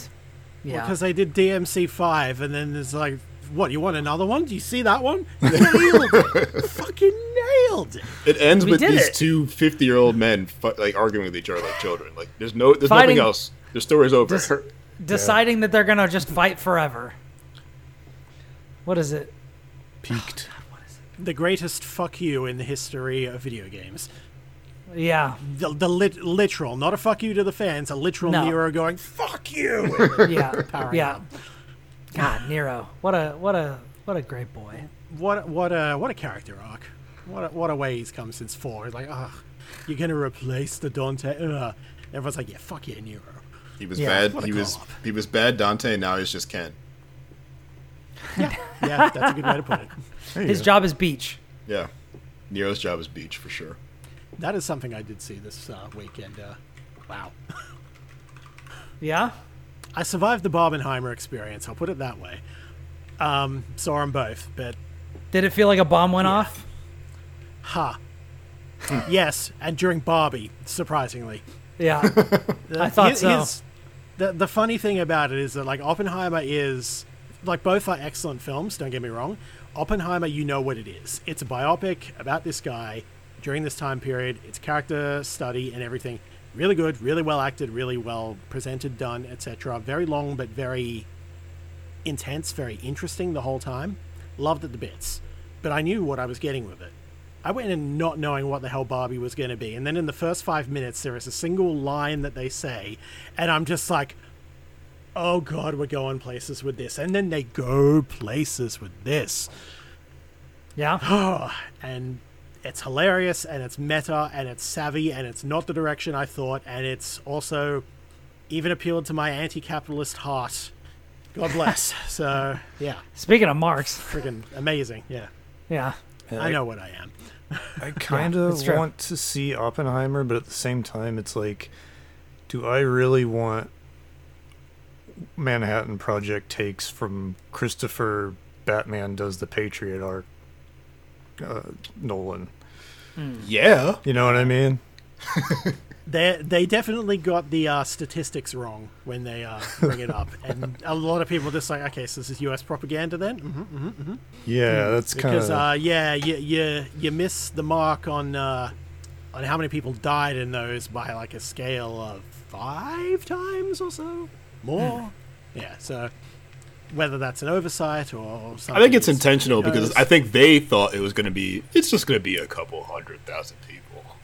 Wrong. Yeah, because that's the thing. The when it comes up, it's being mentioned in a friggin' course in America in the fifties that Oppenheimer is sitting in just to get the full impact of it, and it's like.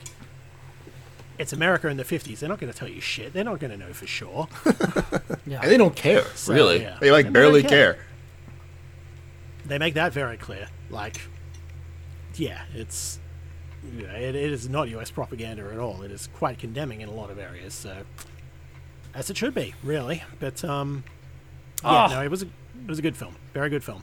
Um, as was Barbie, in completely different, unexpected ways.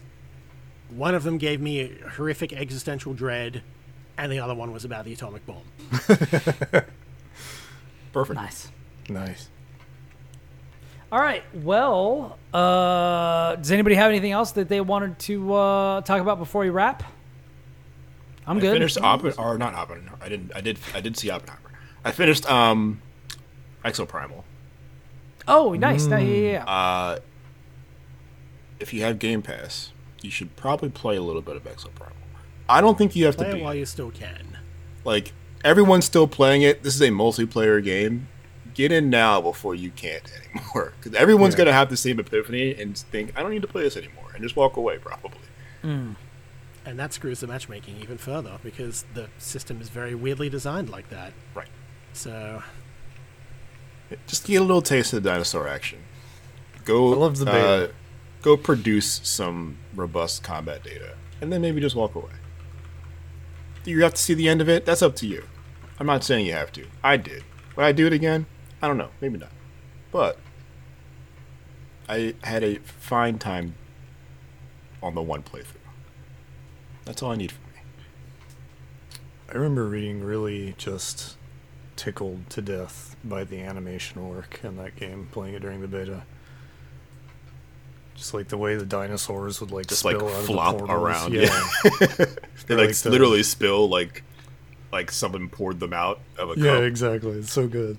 Or like the the one the one character with like the machine guns when it starts to like overheat and Yeah, it's like starts to vibrate. Everything's screaming. it, is- It's it very stuff. much has like a lot of personality. Um, Yeah.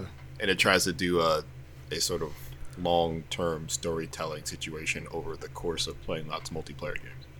Um, which will either you will either like or not like, and I don't think there's going to be any in between. Hmm.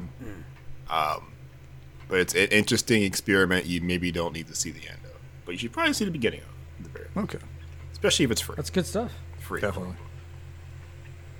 Yeah, I think it's. I think it is. Uh, it is nice to have experiences like this on Game Pass, where it's just like you should probably just like see what this is, and you know, like we were talking with Double Dragon Gaiden earlier, like you don't need to go very far to see what this game is doing.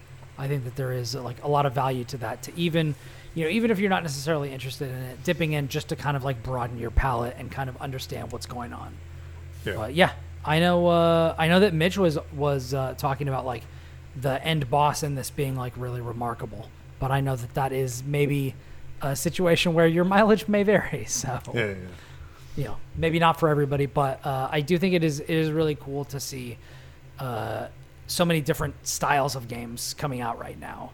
You know, um, whether they are like you know across the board laudable or just like interesting.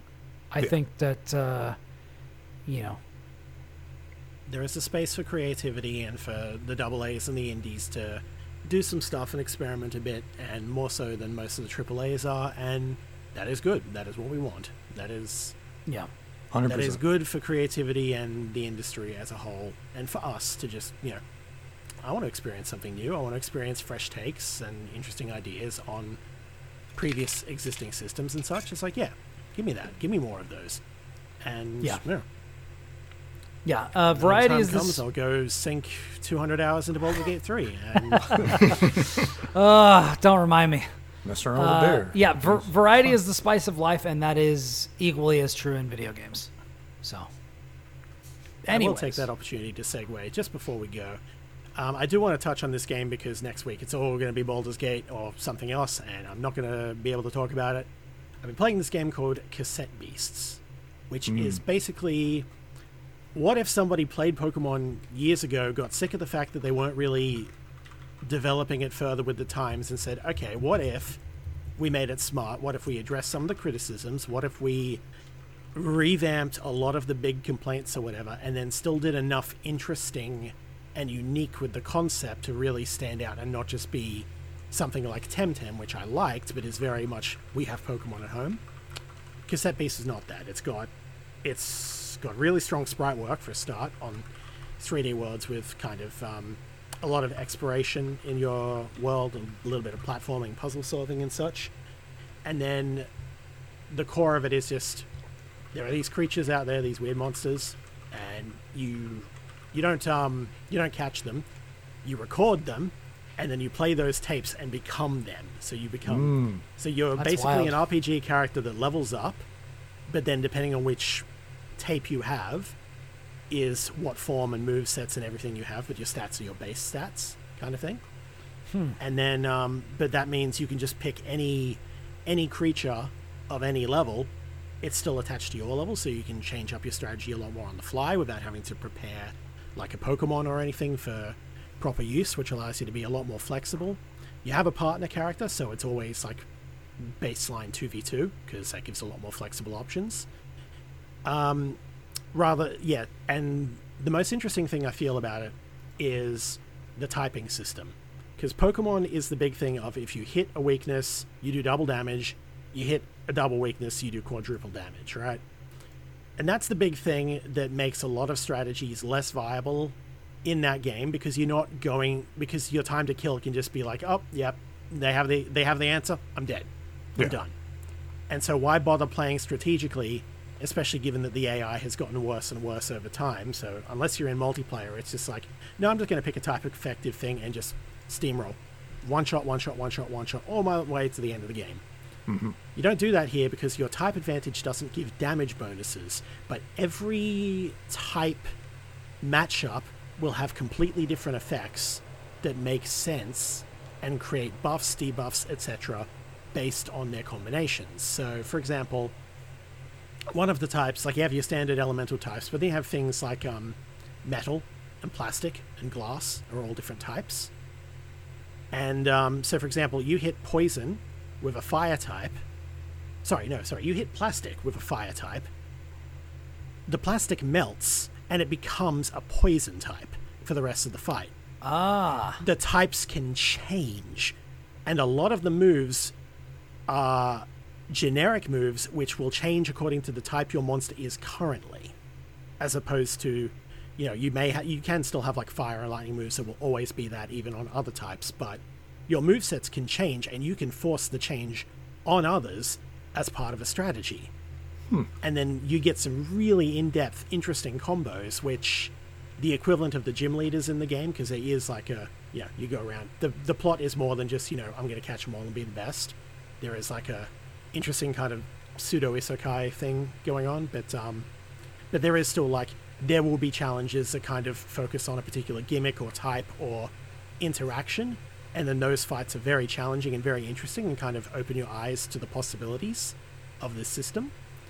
But every kind of interaction will do all sorts of things that logically make sense or are interesting.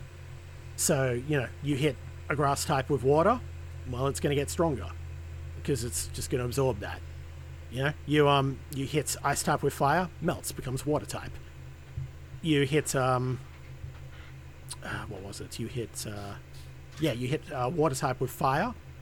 Um, it becomes a healing steam, so it gets healing over time. So it's you know you don't want to do that, but it will still do damage. You're not going to lose out on the damage. You just have to deal with the extra effect as well. So it's just got this really interesting set of interplays that you have to kind of juggle and work with, and this can change a lot depending on the monsters, the typings, the move sets. And I just found the entire thing like, oh, they've put some thought into this. They have really taken the time to differentiate and go, so how can we not just, you know, fall into that same pitfall as Pokemon and still just make this really interesting? And they nailed it. It's really cool. And that's to say nothing of the fact that your two characters, they confuse. And there's a whole bunch of fusion types. Like individual fusions, some are just like more generic, you know, features of both. Others are specific. Some are just, you get two of the same one to become a super one. There's so much. There is so much. And I'm, I've just found more and more as I've gone in and just gone, yeah, this game rules. this is a really good game. And I am glad I gave it a shot. So, yeah. I'm still playing my way through it, but uh, highly recommend if you're at all interested in you know the monster catching kind of thing, in a solid JRPG kind of thing, or just you know like the Pokemon idea but feel like it's kind of gotten stale. So yeah, Yeah. that's Cassette Beast. Check it out. That sounds really, really well thought out. yeah, I like that a lot. I'm very, very interested. Gonna have to see uh, when I can fit that in. That's why I wanted to get it in now. Like I said, I'm just trying Yeah. to blast through it. Sure, sure, sure. Absolutely, absolutely. Okay, well, uh, thank you all for listening to episode 283 of the Platformers. Join us each week as we record the episodes live at twitch.tv slash ribnax, R-I-B-N-A-X. And you can watch them later at my YouTube channel where they're archived uh, at ribnax, R-I-B-N-A-X. Uh, if you got thought uh, thoughts or topic ideas that you want to share, you can hit us up on social media. You can hit me at um, on Twitter. Slat, you know, I'm not even going to say it. You can find me at uh, on Twitter at Ribnax, R I B N A X, and you can find me on Blue Sky at Brian Barnett, B R I A N B A R N E T T. Uh, you can see the stuff that I am doing at IGN.com. I've got some uh, promotions going up for IGN Plus games that I've done little kind of micro previews of. You can check out my uh, you know my my piece on American Hero, which is a previously unreleased '90s FMV game that is very campy. It is a '90s era takedown of 80s action tropes including uh, if you buy the unrated version on GOG, including full nudity, which is pretty ridiculous. Um, to the point where like Steam literally would not publish it. So, anyways, uh, you can check that out. You can check out some of the other stuff I wrote a little bit about Syberia, uh, the world before. I think is the subtitle of it uh, and stuff like that. So you can check out what I'm doing there. I'm also going to be doing, uh, as we talked about earlier, I'm going to be doing Baldur's Gate 3 uh, guides for GameSpot. And then when the time is right, and I have spent all of the hundreds of hours that I'm going to, we're going to be uh, reviewing it for this show, including probably uh, one of our deep dives, which should be a hell of a lot of fun and really insane, given the amount of just uh, bear sex that there is in this game. I don't know if we're gonna have enough people to cover all of it from all the important angles that we're gonna need to, but you know, we're gonna we're gonna take that we're gonna we're gonna cover that incredibly seriously. Uh, How with does eight hours sound? I think with we can do eight hours. with with all of the respect that is just. I mean, Diablo Diablo Four was four and a half hours, so yeah, if we want to go point by point and Yeah. all the permutations thereof, we're going to be there a oh while. So uh, man, jeezy brace crazy. yourself. Ugh. Anyways, but that's that is what I am up to. Kris, uh, pimp your stuff. Tell all the people where they can find you. Uh, hello. As always, I have a website which I still need to update more and more. I'm getting there, I swear, at uh, versusthebacklog.com, vsthebacklog.com, one word. You can find me on um, that thing previously known as Twitter, which I don't really check on, but I am at Delfeir. That's EI, not IE. And otherwise, you find me here most weeks and uh, around the internet in various places. Check me out. And Lucas, where can people find you? Sure. Uh, you can find me on Twitter at Hokuto no Lucas. You can find me on Blue Sky at just Hokuto Lucas. Um, and you can catch my writing uh, for the most part right now at shacknews.com and gamecrate.com. And that that's uh, that's about it for now. Nice, nice. And Jarrett, where can the good people find you and all of your glorious goodness? Uh, your best bet is on the internet. Uh, just Wow, type, just go to google.com. And actually, don't do that. Uh, you're not going to find anybody. Uh, go to Twitter. Is that what it's called now? Doesn't matter. Whatever. I go to Elon Musk's website. Uh, I am at Jarrett Drawn. I would say that's where I go. That's the, the one stop shop to find the things I actually write because I am sometimes pretty good at sharing that kind of stuff and promoting this stuff there. But I'm going to give you some homework. Don't go to my Twitter account. I just told you to. I'm lying to you. Don't go to my Twitter account. Don't Damn, look at the things I'm swerve. M Night Shyamalan twist. Do go to google.com. Type in the Garibaldi cocktail. It's what I had before I sat down here. It's two very easy ingredients, named after an Italian revolutionary, Giuseppe Garibaldi. It's orange juice. It's Campari, together. Fluffed, lather, or, or frothed, if you will. Yeah, I was about to Get say some vodka. fluffed. Really? Well, they call Okay. it they call it fluffy orange juice, which is you know what? They're foreign. It's different over there. Whatever. I'm not going to call it fluffy orange juice. Get a little frother. Get up in there. Add that to the Campari. It's going to be delicious. It's a better use of your time than reading any of the five out of tens I've given in IGN in the past like three or four months. Don't play those games. Instead, Double have a Dragon. very good cocktail. Instead, drink Instead a of Coke. consolation, I've only reviewed one thing for IGN, and it was 5 out of 10. So, you know, you're doing I bet- better than me in that department. Double Dragon was like a hot streak. We're back up, baby. Before that, it was like there. like three or four straight. Just like why I don't want to do this. God, you and Travis both like just getting just garbage. I like to That think sucks. that we just have a refined palate. I mean, hey, also fair, also fair. You you are both, you know, uh, willing and able and ready to tell it like it is, and uh, and tell the people because this is all this. Is, let's let's not let's not get it twisted, people. What we are doing is is for the public good, right? We're out here playing these games that may or may not be good, and then we're gonna tell you. So if they're not good, you can save yourself some money. You can save yourself some time.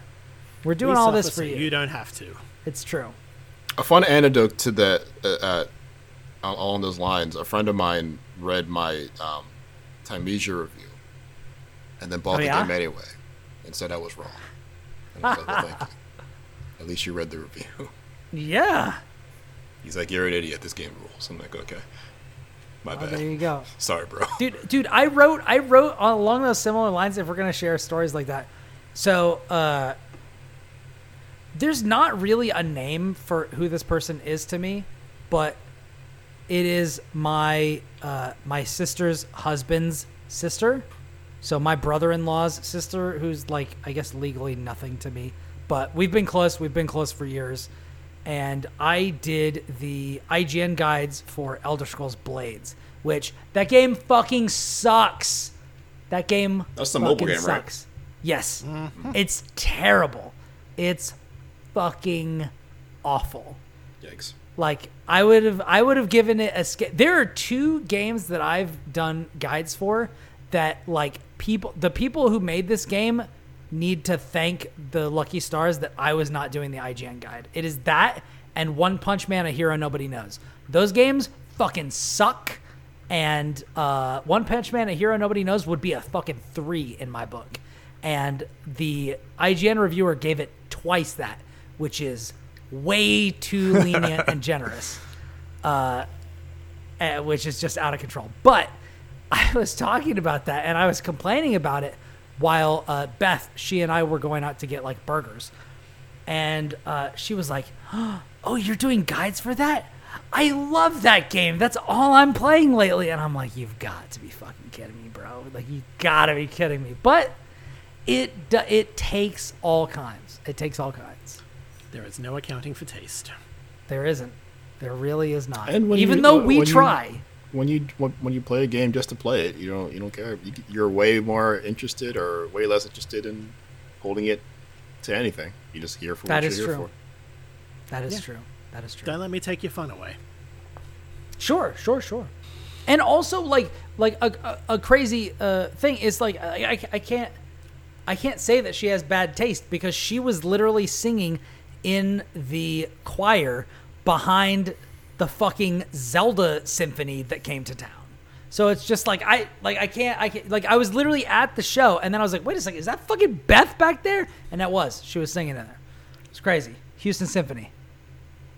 What the hell is going I on? saw, I saw that when I came to Australia. I don't know if it was the same symphony, but like the Zelda concert thing.